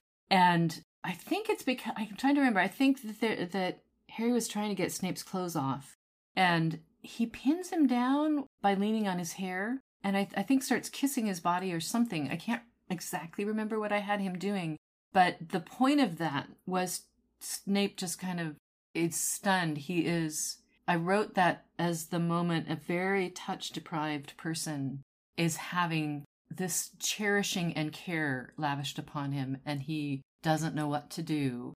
That glimpse of he doesn't fight back. All Harry has to do to win this particular fight is just care for Snape. So there's that moment because touch deprivation is one of the tropes that I really love, even though I don't think I've written it much. Another one is when Snape and Lily are in their little hideaway in the reeds alongside the canal, and they have this little game of forfeit. And because Lily got to their hideaway first, she gets to call forfeit on Snape and she wants him to unbutton his shirt. And Snape is, at this point, you know, a gangly, repressed, easily embarrassed teenage boy. And he's not at all happy about this. but he does it because it's Lily. And she takes a moment and just looks, you know, looks at him. And that moment where he is just lying there, letting her do whatever she's going to do. I have Lily, who's watching on the TV set, recognize she could have done anything to him at that moment and he would have let her. And that that was something that she didn't understand at the time and what that meant. It was a very hard scene to write to get that right. And I hope I got that right. It, it- readers tend to mention that one, so I think I did. I wanted to show the poignance of this horrible boy, you know, this character that we've been taught to think of as he, he was dark from the beginning and he was nasty and unhygienic and enjoyed inflicting misery on others and to just not see him through that lens at all and just look at this kid who has not had a great life at all and will continue to have an even worse one. And it mattered to me to show a side of Snape that most people wouldn't associate with him, which is precisely vulnerability and youth and not even not I'm trying to think what how I, I I don't even know how I would describe it, which is why I probably retreated into so much imagery in this scene. I can absolutely see why that scene is mentioned quite often. I just thought it was so unbelievably beautiful that for the first time, Lily is seeing this scene from an adult perspective, right? Yeah. And she says something about how it was the first time that she had ever seen him happy. And she didn't know that at the time, right? right. But she's looking at it again from an adult perspective and she realizes and recognizes that look on his face that this is the first time she's ever seen him happy. And she's lamenting that she didn't know that right. at the time. She missed Right. it, right? Yeah, As it was happening. Yeah. Yes. And it just, oh my God, that bruised my heart for days after I've read that for the first time. I mean, in, in the best way possible. I mean oh, that in the good. Because I think I, did, I bruised myself a little bit when I was Oh. writing that. Because I see, I see Snape as incredibly lonely character. yes. Not lonely in the overt way. It's not like he's aware of being lonely. He doesn't mope around feeling, oh, I'm so alone. It's just he's so isolated. He never is given, you know, except for maybe that little period of being best friends with Lily. People don't do nice things for Snape. And of course, he repels attention a lot. He keeps people away. But he just, Dumbledore doesn't give a shit about him. no. It's just no. his parents apparently didn't either. There's just that sense of, and his death is just so lonely. It is. It is heartbreaking. In the books, we don't ever get a mention. Nobody went back for his body. You know, once he's dead, he's just left there in the Shrieking Shack. Yes. so he's just, yeah. And I wanted some of that quality of that uh, essential loneliness in that child, which you can see in children, I think, more easily than you can see in adults. Oh my gosh, yes. And and then just juxtaposed with us being able to see those fleeting moments of happiness. Yeah, yeah. The only times that he was ever really happy were those, you know, small moments with Lily before everything went to shit. Right, exactly. Which just complicates all of it, I'm sure, for him emotionally. But, you know, one of the things that I love to do when I find a story that I particularly love, I do love haunting the comment section just Oh. to see the things that people write. Um, a lot of times the author will go in there, right? And they'll give, you know, more insight and information about what they meant by certain scenes or cer- certain lines or whatever. So I went in there and you had beautiful comments in there and beautiful responses to comments. And one of those responses you mentioned wanting to give Snape and Harry's story a redemptive, transcendent, you called it stubborn sort of beauty yeah. which I thought was just what a gorgeous sentiment, right? Because we've gone on and on in this interview about, you know, the ugly reality of Snape, right? Right, the ugly right. reality. But the idea that we can still make something beautiful out of something so ugly, yeah. I'm so drawn to that. So drawn. So I was just wondering if you could expound on that idea just a little bit about wanting to put some sort of stubborn sort of beauty in their story. Well, I think that's one of the things I was, especially after the books ended, the series ended, I was very preoccupied by. I love all the hostility and the sparks that fly from their antagonism and all the stories that were written about how they find their way to each other, either by way of having to work together or uh, one of my my well, I'll, I'll tell you later, but I have a favorite story that is just Snape being absolutely unforgivable and awful for a good reason, but it's a morally horrible reason at the same time. All of those are wonderful stories, but I also felt that with the two of them, there's so many ways in which they either are similar, Snape and Harry, th- that they share things, or they complement each other. They're the flip side of each other. And with that sense of Snape was so, he had such a hard uphill road, even if he hadn't been responsible for these horrible things. He was so poor, he was so ugly. He had the most popular kids in the school hated him on sight.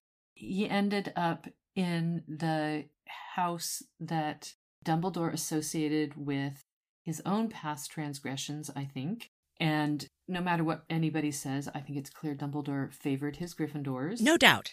I will agree with that sentiment 100%. Be hard to argue he didn't.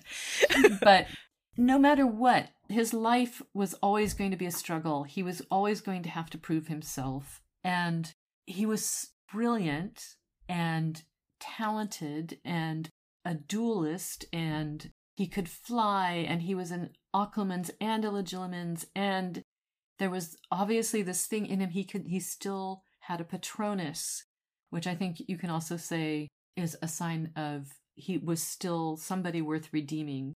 Whatever you may think of JKR's ideas about, well, Death Eaters can't cast Patroni.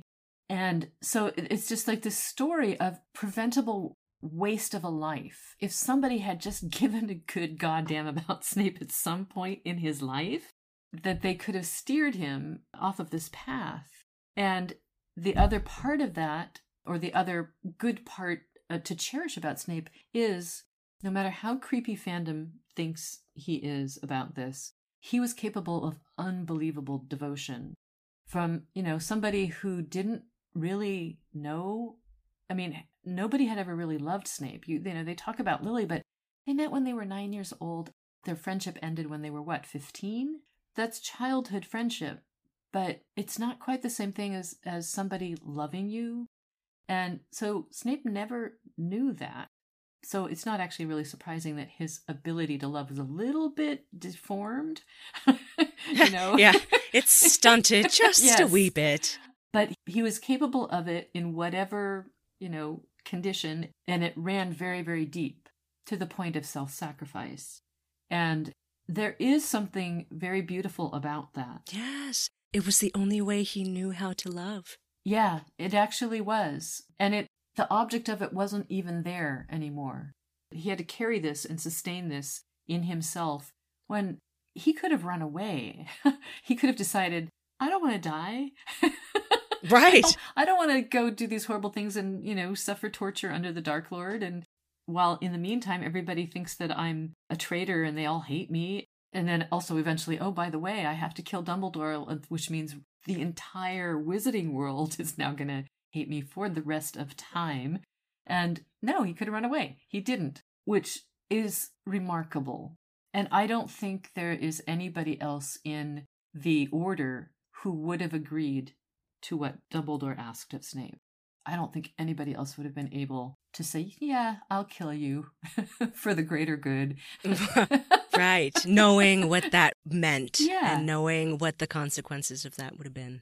So there is something in Snape that and once it also leads back again, once again, to intensity. He is so fucking intense.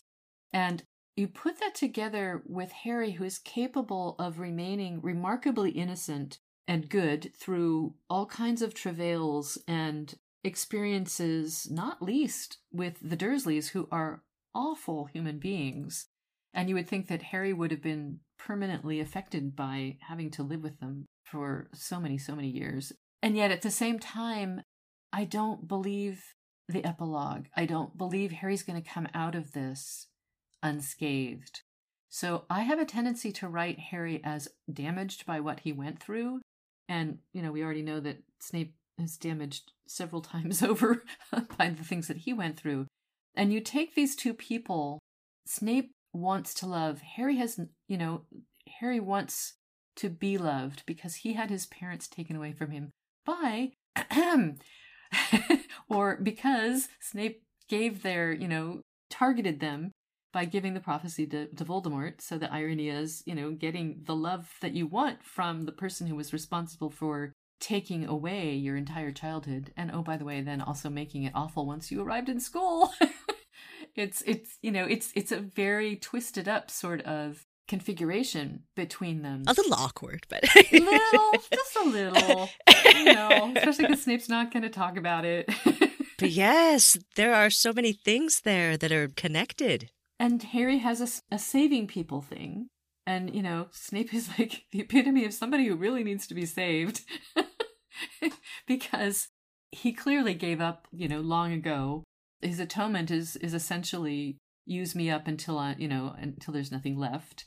So I wanted to take these two lost boys of Hogwarts and by putting them together, by allowing them to meet through whatever surge of need or, and it's, you know, it could be uh, because I often write them as dysfunctional, but this unhealthy hunger for each other that, as a matter of fact, turns out to be better for them to be together than if they were apart. And I think you can make beauty out of that because you can make Snape happy in his own strange, dark way. And you can give Harry somebody who will cleave to him for as long as Harry will let him. and I like that about them. I like that they will probably always have terrible fights, but they are so deep in each other's histories that they can understand each other in a way that nobody else can. And so by focusing on that and on what they can give each other and how, in fact, it can transform them, because even Harry, who I think would, I would imagine, need an awful lot of healing. Yes. after the Absolutely. and yet, what does he do? He goes off and he joins the Aurors. I think that's a terrible idea. Probably not great for No. healing trauma. So, what I wanted, especially I think at that period in time, what I wanted was to bring them together in a way that it's funny, it's hard for me to say, to put this into a direct statement as opposed to a story. I hadn't thought about this before, but that's why I write the stories because I need all those layers because I need to lead myself as well as them, as well as the reader through the, the various steps of the, the kind of love that can embrace somebody's flaws and continue to love them. And I think that it's the reward I would want to give them. And the fact that once you set them on that path, they are both incredibly stubborn people in their separate ways, but that their dedication to each other once, basically, once Snape gives in, once Snape surrenders, would be what they would need to survive having been, you know, the hero of and the anti hero of the wizarding world because I can't imagine their lives ever being normal, you know, they or, or, or ordinary after the war. Harry will always be the hero. He'll always be separate from the rest of the community. And Snape is going to be ostracized. There's just something so beautiful about that thought, which you said just a few minutes ago about embracing the flaws, right? Yeah. And choosing yeah. love anyway. Because isn't that what we do? Isn't that what's real? We do that all the time, right? we do do that all the time and people will accept the flaws when they there's something that's more important what that person has to give them is more important than the, their flaws that they end up having to live with and i can certainly see that being acceptable to harry especially because harry's a little bit of an adrenaline junkie Right. so snape will give him reason to yeah use that adrenaline a lot. Yeah. There is absolutely a lot of yin and yang yeah. happening there in that dynamic which you know i agree with you on the uh, the sentiment that eh, i think it would have been very difficult for either of them to have normal relationships with anybody else right? Yeah. They've just seen too much. They've been through too much. They have too much history that i'm not sure that they could have found what they needed anywhere else Yeah, or they they could. JKR thinks that with Ginny that that Harry could, but Harry's not ordinary anymore. He starts out as an ordinary boy and he's by the end of the war. Yeah, I understand the desire to give him a family, which is what he yearns for, and maybe he should have. Maybe he does deserve that. But I also can see something in Harry and I kind of write it this way in the in the White Road that there's something in him that is always left unfulfilled. There's a hunger in him. And it's not just that, you know, he's gay or he's bi. It's that Harry is also a lonely character. Some of the things that I remember from the books is when he goes off and he, you know, he sits in the window ledge and is just by himself. He doesn't talk about his feelings very much, but there I think that the the loneliness of those two people would call to each other amongst other things. absolutely just the idea of all of it i think Yeah, It's just so gorgeous. It's, it's there's a lot there to work with, which is of course is why I like to write about them. Yes.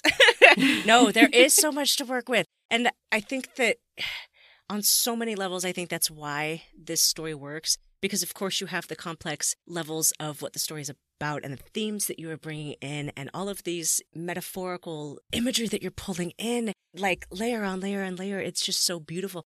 And then not only that, but then the actual way that you wrote the story, and when I say that, I'm talking about the words that you're using to string these sentences together. it's just unbelievably poetic Oh, and hauntingly beautiful. I loved it the first time, and this uh, last time that I reread it, I pulled out all of these gorgeous lines. And I'm not going to read them all because I pulled out way too many. but I did want to read maybe two of them. I think we have time for two.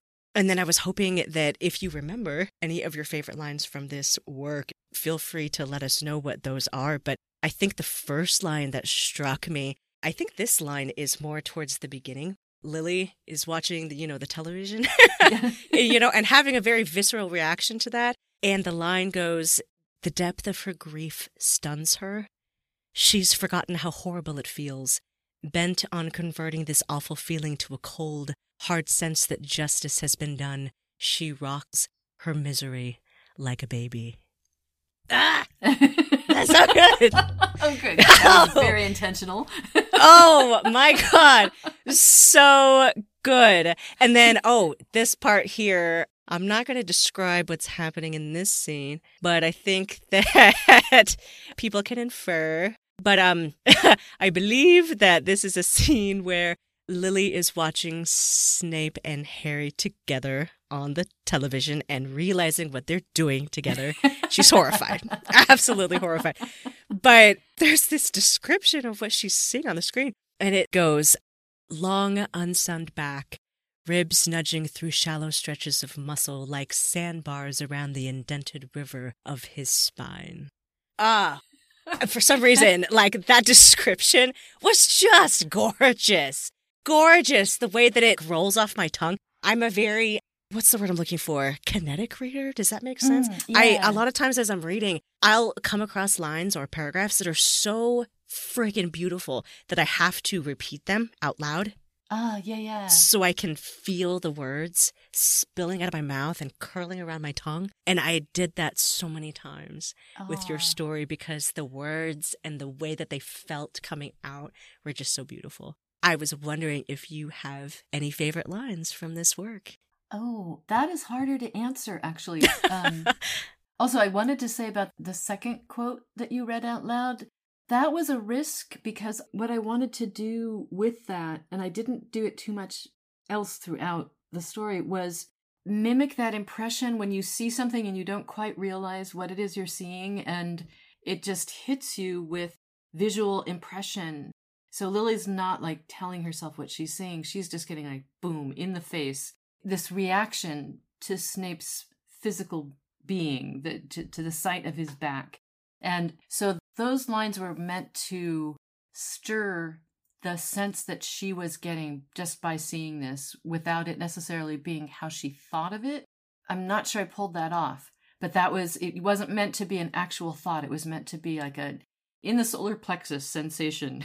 Yeah, well, I believe that it did come off that way because if I recall in this scene, it's rather dark, right? when it comes yeah. onto the television, she's not even sure at first what she's looking at, right? yeah. It's dark. and so she's trying to make out what it is. And this is the best visceral, in your face reaction, I think, that comes through as she's trying to make out what she thinks yeah. is happening there on the murky screen. And then the horror sets in, like, oh my God, you know. right. but- but then she goes back for more.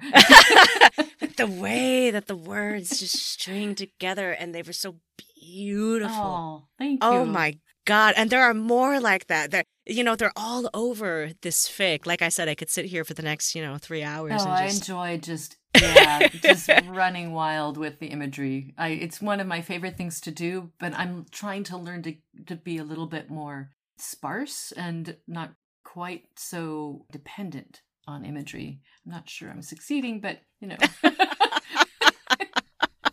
well, yes. I wasn't sure if you had any that you wanted to pull. If you don't, we can absolutely move on to the next well, the one. ones but um, that tend to stay with me, they're not lines, they are scenes. So it's more, I think, as the writer, what I retain is that sense of this sequence, the way it moves to its final musical note is the sort of thing that can still give me the shiver of I did it.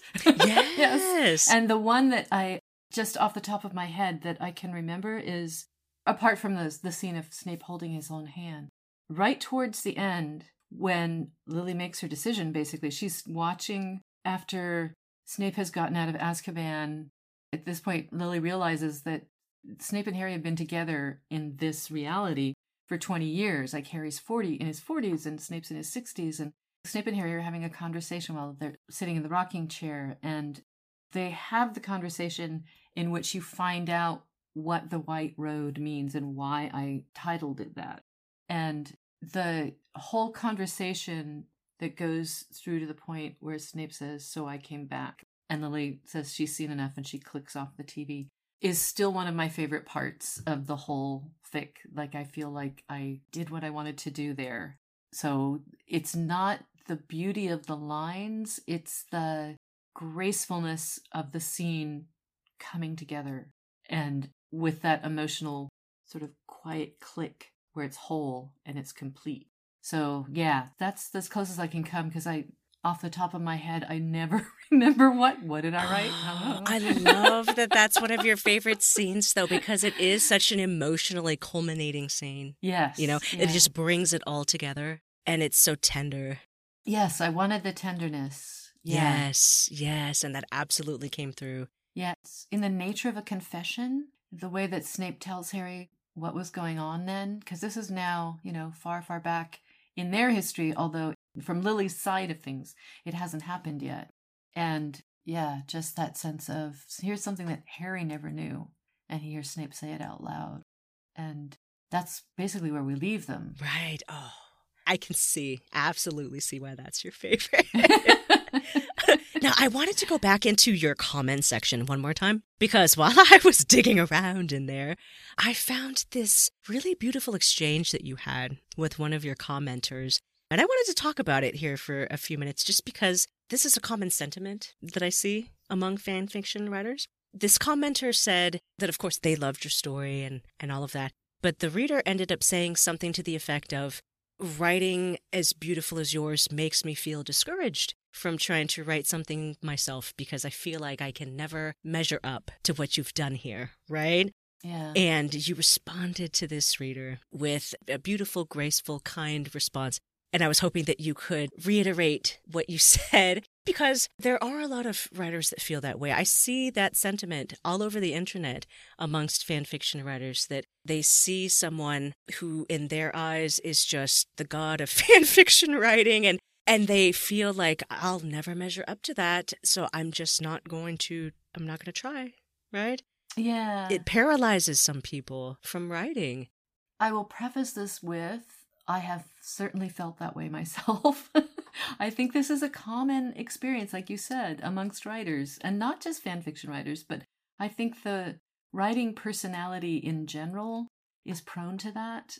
To fall in love with somebody else's work and see in them things that they feel they will never be capable of, and just this looking up to and creating an unattainable state that means if you can't ever touch that, if you can't be as good as that, then it's not worth doing. And I've fallen into that trap myself of just being so blown away by somebody's work and feeling that as hard as I try and as much as I want to be able to do certain things, I will never be able to acquire that particular skill or that what they just did, what they just accomplished in a, in that scene is so amazing and multi-layered and perfectly in character and witty and the dialogue is sparkling and also not a word is out of place. And it uh, will all just be my reason for reading will be contained in that story. And that's the corollary to it which is this absolute gratitude that these authors exist. It's like like I said earlier in this interview, that what brought me into fandom was the desire to tell people what I thought about their stories, how much I loved them, and how grateful I was because we're getting this for free. I'm running around reading all this amazing, I mean, staying up, you know, half the night and just feeling the emotional highs that writers can put you through. And I think that everybody can do that. They may not do it the way that other author over there does it, but they're going to write a story that's going to affect somebody else that way. I think sometimes the irony or the unfairness of being a writer is that you may never be able to experience your writing the way somebody else does. So you can never know how someone else is going to react to it, really, or how it will reach them, or how they'll carry it around, or how they'll never forget it. And many people will never tell you either. But that there are so many writers who are doing those very things at whatever skill level too and whatever kind of story or which characters they or ships they're attached to they're doing that for their other readers. And not to mention just setting aside all the writers who want to be able to do what all the other writers are doing the readers out there who will never write are also being affected by the story you may write and they will never experience that if you don't write it. You know, that's like somebody may be losing out from the fact that you didn't write this story that could have expressed your love for your fandom, your characters, and people who would struggle with, say, my story and just find it too overwritten and not their version of Snape and blah, blah, blah, whatever it is, and it would just not be their cup of tea, could find your story and just be enraptured by it. So I don't think anybody should ever deny themselves the opportunity to write, partly because people have different stories they want to tell. I will never tell the story that, that that commenter, whatever story they wanted to tell, it's not going to occur to me. They need to write it themselves. And the other part is, I whine and complain a lot about the act of writing. Once again, I think that's a part of the writer personality. right, right. I think there's a vein of neurosis that runs through a lot of us that comes out when we're writing. It may not be visible in the rest of our lives, but you sit us down and make us write, and suddenly we're twisting ourselves up in knots and plunging into depressions and, you know, complaining about how our story is fighting back against us. And so there's a lot of, you know, noise and general letting off steam, venting. But the actual experience of writing is not like anything else. To enter into that, you know, to have those moments when you are so bound up with creating the characters or filling out the world or finding exactly the right word. It is ridiculous how much pleasure you can get out of finally laying your hand on finally the right word. One freaking word. Yes. and it's almost euphoria when that it happens. is. yeah. So that experience is something you can only get by writing. And it is also, like, I think a lot of crafts and hobbies and arts that the more that you write, the deeper you go into it, the more you realize that there's there's yet more to know. You never ever stop learning and changing and finding other stories and realizing, hey, actually, you have now acquired the skills to do this other thing that, you know, when you were younger, you would never have been capable of.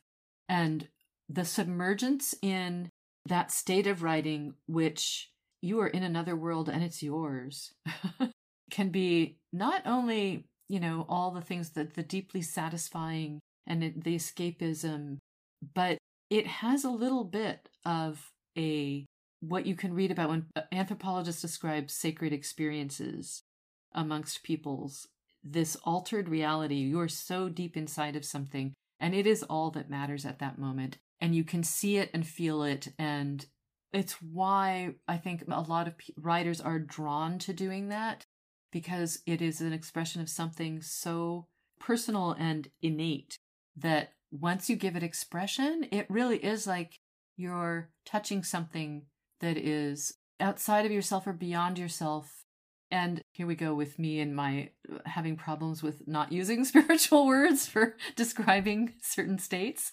But even if you don't get that far and you're just having a great time fussing with words, it is worth doing. And you're never going to get it if you deny yourself that experience. So, yeah, I am all for people getting in there and writing their own stories. The thing you have to remember is you cannot expect that you're always going to have an audience or that the audience is always going to give you what you need. But that is an entirely separate thing from writing. And you can get amazing moments of glee and triumph. And, and also put yourself through all the emotional experiences of your characters and make yourself melancholy and make yourself fall in love and make yourself get to project yourself into a genuine arsehole who is just reveling in the fact that he can tear somebody down verbally when you know you would you know you would stand there with your tongue hanging out not being able to remember until you know later well well well you know you big poopy head you know that sort of thing would yeah. But you can write down those wonderful scathing elegant sentences.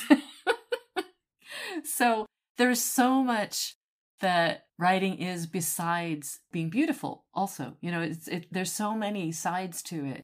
I am so in favor of the platform that fan fiction gives people to just dive in because the stories never ever end. There are always more stories always. Even when i feel like okay i am totally burnt out.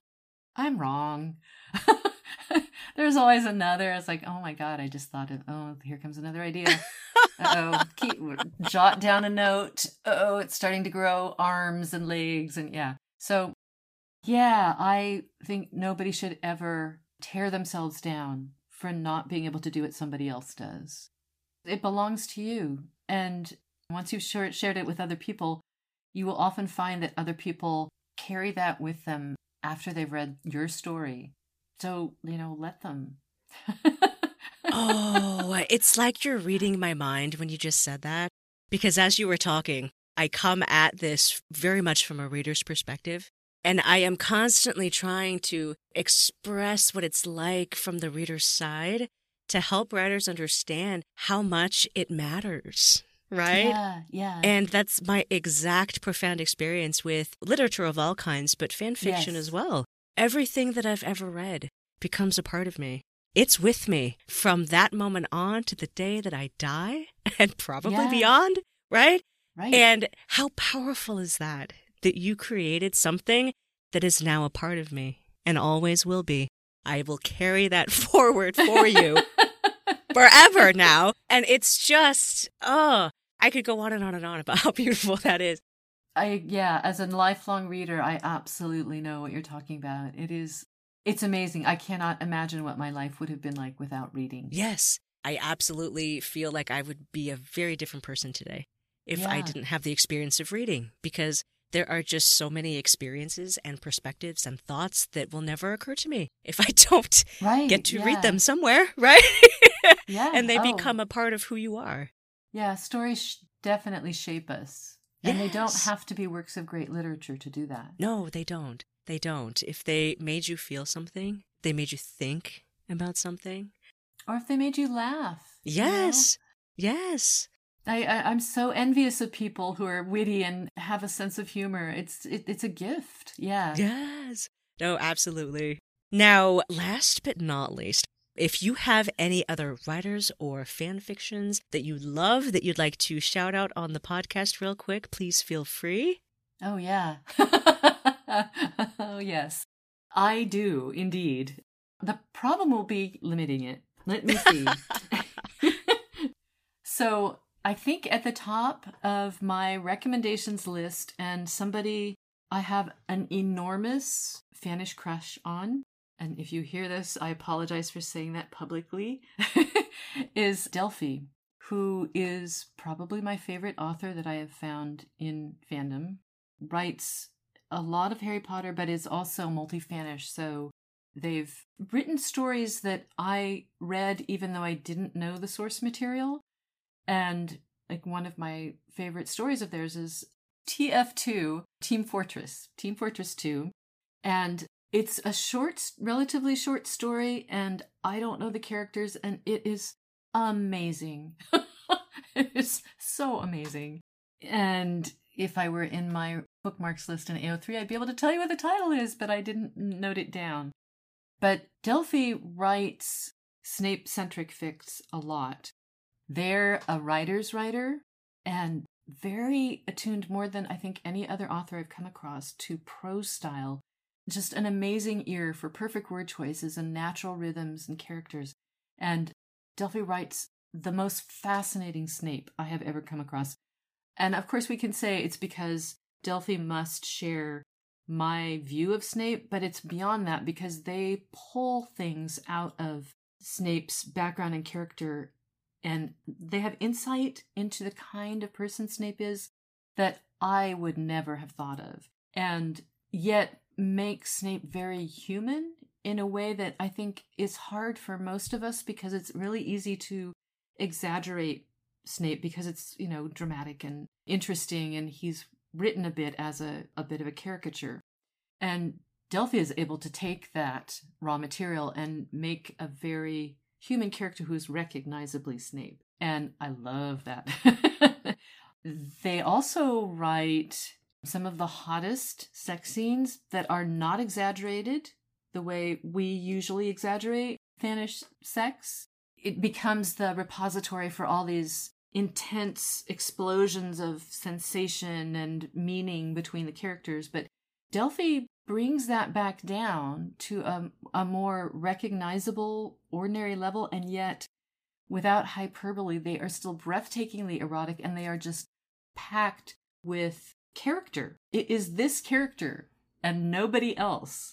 So that is in fandom, I think, quite an accomplishment to be able to write sex scenes that are just redolent of that individual character. So, yeah, they're just superlative. And one of the other things about their work is they write Snape with a full awareness of his moral handicaps, but also his class background. Delphi is really good at never forgetting the class background, the position Snape came out of, the neighborhood, the upbringing, so you get this remarkable combination of this really sharp, suspicious intellect and this just abject social ignorance. Oh, so, oh, so they really lean into that. That sounds so fascinating. Delphi is just so good. Their usual Snape ships.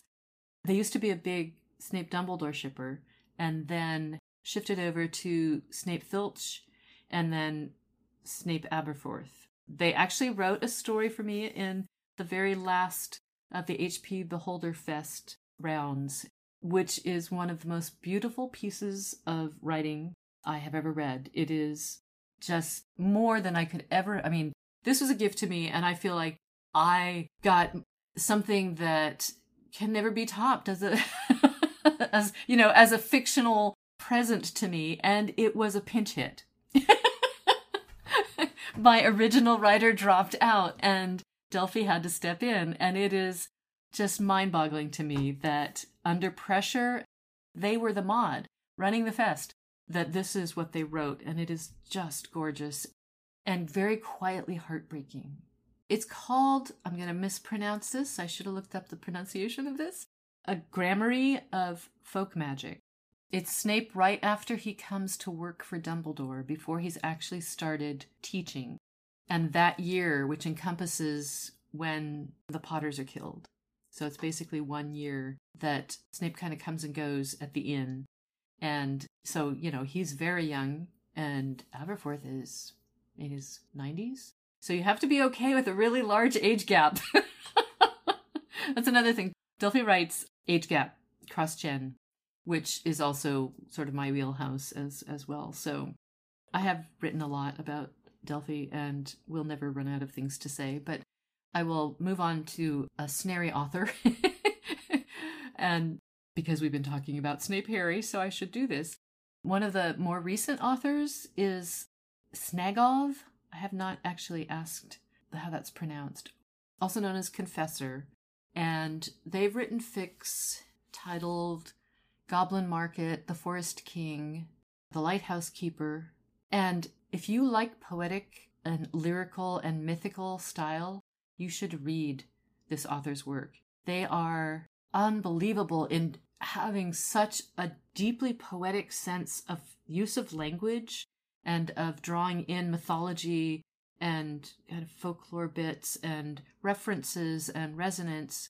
The quote that I gave you earlier when we were talking about Snape and ended that section where I read out a quote, that was from them. That sounds beautiful. their work is just beautiful and it, it's kind of like this burnt match kind of quality of the fierceness and intensity between Snape and Harry and the the, the ways that Confessor finds to describe Snape's internal landscape and the kind of impasse between him and Harry and how Harry gets through that or doesn't is just there is nothing like their work in fandom. They are a, a, very unique writer, and I hope they go on to write many more. They're also in several other fandoms, but they fortunately do keep coming back to Snarry. They did tell me that lately they're probably due to influence from the outside world that their view of Snarry has gotten a lot darker and without the fragile happy endings, the potentials for happy endings, but much more sort of internally destructive to both of them. But yeah, I would recommend both of them. There are other authors, Acid, also known as Acid Burn, who used to write with Cynic, has been a long term Snarry author and artist. He has grown from story to story to story, and each time just seems to get better and better. Writes beautiful works. And also, you should check out Acid's art. He is extremely accomplished artist and has always been from the very beginning, but has been, you know, pursuing digital art and learning how to use things that I can't even begin to talk about because I'm not an artist. right, right. so, and then there's older works like the one of the first stories that I ever found was In Between Days by Atrata. Oh, I love that one. That is like one of the what would you call it an er snarry story one of the snarry stories from the primordial times that set my perception of what they could be it was like just it was one of those stories that i fell upon when i first entered fandom and not only did i consume it it consumed me and it has always influenced how I see Snape. Yeah, it felt like a very foundational piece. Yes. I think for a lot of us, yeah. Yeah. There are just so many authors. I can go on and on. Swerving a little bit to one side, because I'm also an aficionado of sort of the old lady smut brigade who focus on the older female characters, especially around Minerva. And Kelly Chambliss is one of those authors that you should definitely read everything of hers is worth reading. And yeah, she has written so much and it is she creates a world. Sometimes actually she writes Snape quite often actually writes Snape Minerva, but she also writes a lot of fem slash and it creates this picture of Minerva that I think has become my canon Minerva and she could easily be published. That's as far as I'm concerned. Then there is I'm going to recommend two het fics one is Snape Girl Harry, that is at this point unfinished. The first part of the series was like half a million words long, and it starts when Harriet is in, I don't remember, a second year? Anyway, it's called The Never Ending Road by Laventadorn, who is, again, an amazing writer. and all of these people should someday be published if they want to be because they just they are so overflowing with everything you need as a writer. And this story is complex and gorgeously written and the Snape is to die for, the version of Snape is to die for, and Harriet is a wonderful character. And the slow evolution, which I think again, this you get into these territories where some of fandom gets creeped out by the fact that they start having feelings for each other while Harry is still in school. This doesn't bother me at all. Um, it's like that's the point. The dynamics between them, whatever it leads to, and it, you know, the, these dark, heartrending, disturbing stories. That is the point of them.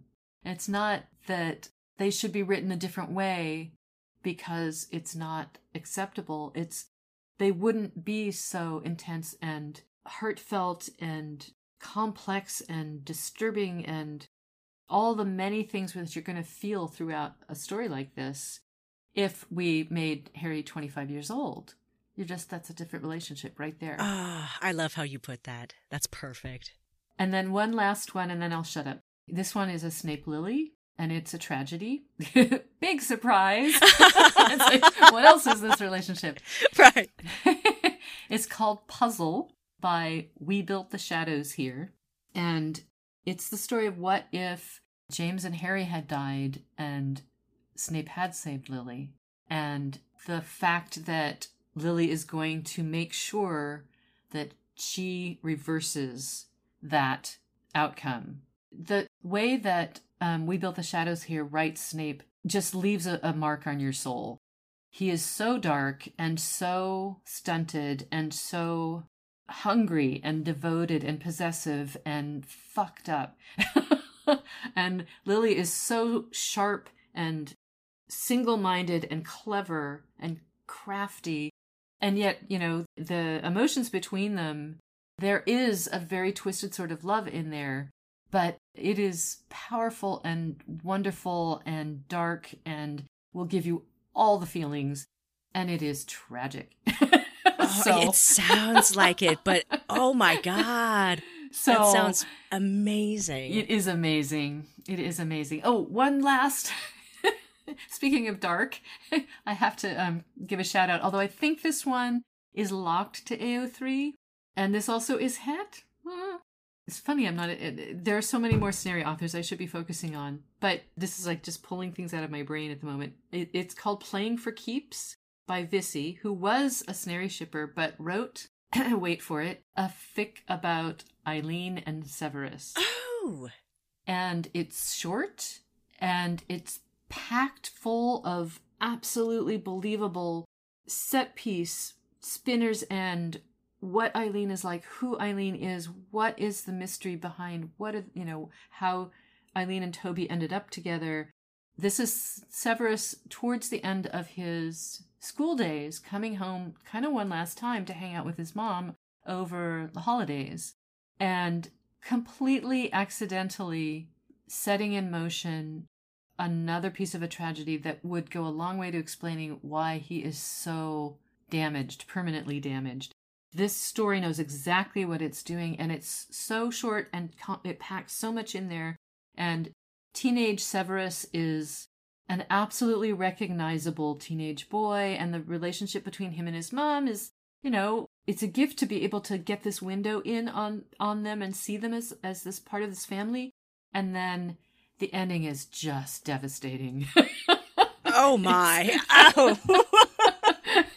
and yeah, Eileen is both this but sympathetic and also a bit of a monster in a very ordinary recognizable way, but in a way that can only be done in Harry Potter in the magical world. So, right. Right. There, I'll, I, I'll shut up now. oh, those all sound so perfect and beautiful. I can't wait to dive into them because there's a lot of titles in there that I don't recognize. So I obviously have some work to do here. yeah, I kind of I I wandered far afield. I think just because those were at the top of my brain, because there's all these other Snarry authors like Rinsbane, who is one of my beloved writers. I will always love her work. And oh lordy, Jay Triphinstone wrote some wonderful snarry work and if you like more romantic snarry, you should try Pluperfect Sunrise, Hippocrates 460. Oh, there's also one I'm going to throw out here Reconciling Lily's Eyes by Persepolis 130, which is on Walking the Plank, which is one of the old Snarry archives. It is yes. a Snape Harry, unlike any others.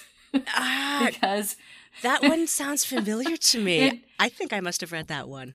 Harry is out of character. Harry is a bit of a ditz and a neurotic ditz. And Snape is an absolute. He, he is the epitome of what an ugly Snape would be. He is one of the most repellent Snapes ever written in a Snarry story. The sex is just grotesque and hot, and you can't believe you're reading it. and it deals with the whole he hates James, he isn't over Lily. What are these two doing together? he is Snape is a mess and it's also this deadpan humor that runs all the way through. And there are a lot of people who cannot handle this story because they can't handle a Snape who is so ugly. right. Just too grotesque. It's too much. Right. but it pulls off by the end, it pulls off this very poignant moment and you're rooting for them by the end to be together. And I love this story. I don't, I've read it so many times. I don't know how the author did this. But I also, I just revel in a Snape who is a basket case. And Persepolis 130 gives you that. So that's perfect. Absolutely perfect. I love it. It's so funny because with Snarry, you could just go on and on and on because the fandom is so old at this point and so many things have been written. As many fics I've read, there are so many that oh, I haven't. I, so yeah, I haven't even mentioned some of my absolute favorites, like Rapture by Mia Ugly and the Bittersweet Potion series by Alchemia and Bugland. I remember reading a bunch of old school ones by Mary. Yeah, there's that one that I can never pronounce the name of this author. Is it Tirog Norg? Tira, oh, Tiranogue. Yeah. Yeah, Tiranogue. Yeah. Uh, oh, yes. I will always go back to that author's works. It's like, oh my God. Oh, yeah. Yes. But, you know, yeah, story for another time, I suppose. Story for another time. So many. I scroll, I'm, I'm now on my, I have a recs list on Dreamwidth and I'm just scrolling through it and like, oh, and that, oh, that one. I Yeah, mentioned I know. Ah. I know, I know. Actually, you know what? Here's a little snippet, and then I'll I'll end. Um, you know, I'll end the show here. But um, the reason why I created a AO3 username in the first place was because I had read so much Snarry at that point that I could not remember the names of all of the stories that I Oh, loved right. and was devastated when I couldn't find them again. So I was like, you know what? This is not happening. So that's why I have an AO3 username, you guys. It's because of Harry Potter. It's because of Snarry in particular. Yay. That there were just so many stories that I could not lose again that I needed a way to bookmark them. So there you go. There Ta-da. Yes. Piece of I- trivia for you all. That is Perverse lovely. Idyll, thank you so much for being here today and talking to me. Do you have any last words for us before we close out? Oh, I think I am completely talked out.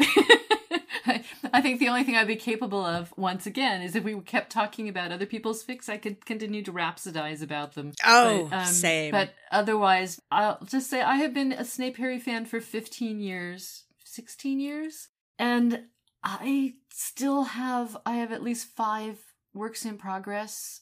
I mean, it's just, it's, it will just keep going. it's like, this is what I do in fandom. I have other secondary fandoms that I love, but there is something about Snape Harry that will not let me go. And I'm fine with that. Good. It's like the gift that keeps on giving. And thank indeed. God. yes. Thank you for inviting me. Oh, my pleasure. It has been an absolute pleasure speaking with you today. Folks, check out her stories on AO3. Give her some love.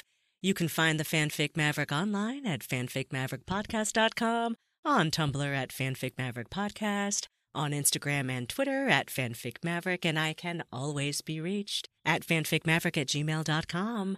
Thank you all so much for listening. Don't forget to subscribe, and I will see you next episode. In the meantime, keep on rolling.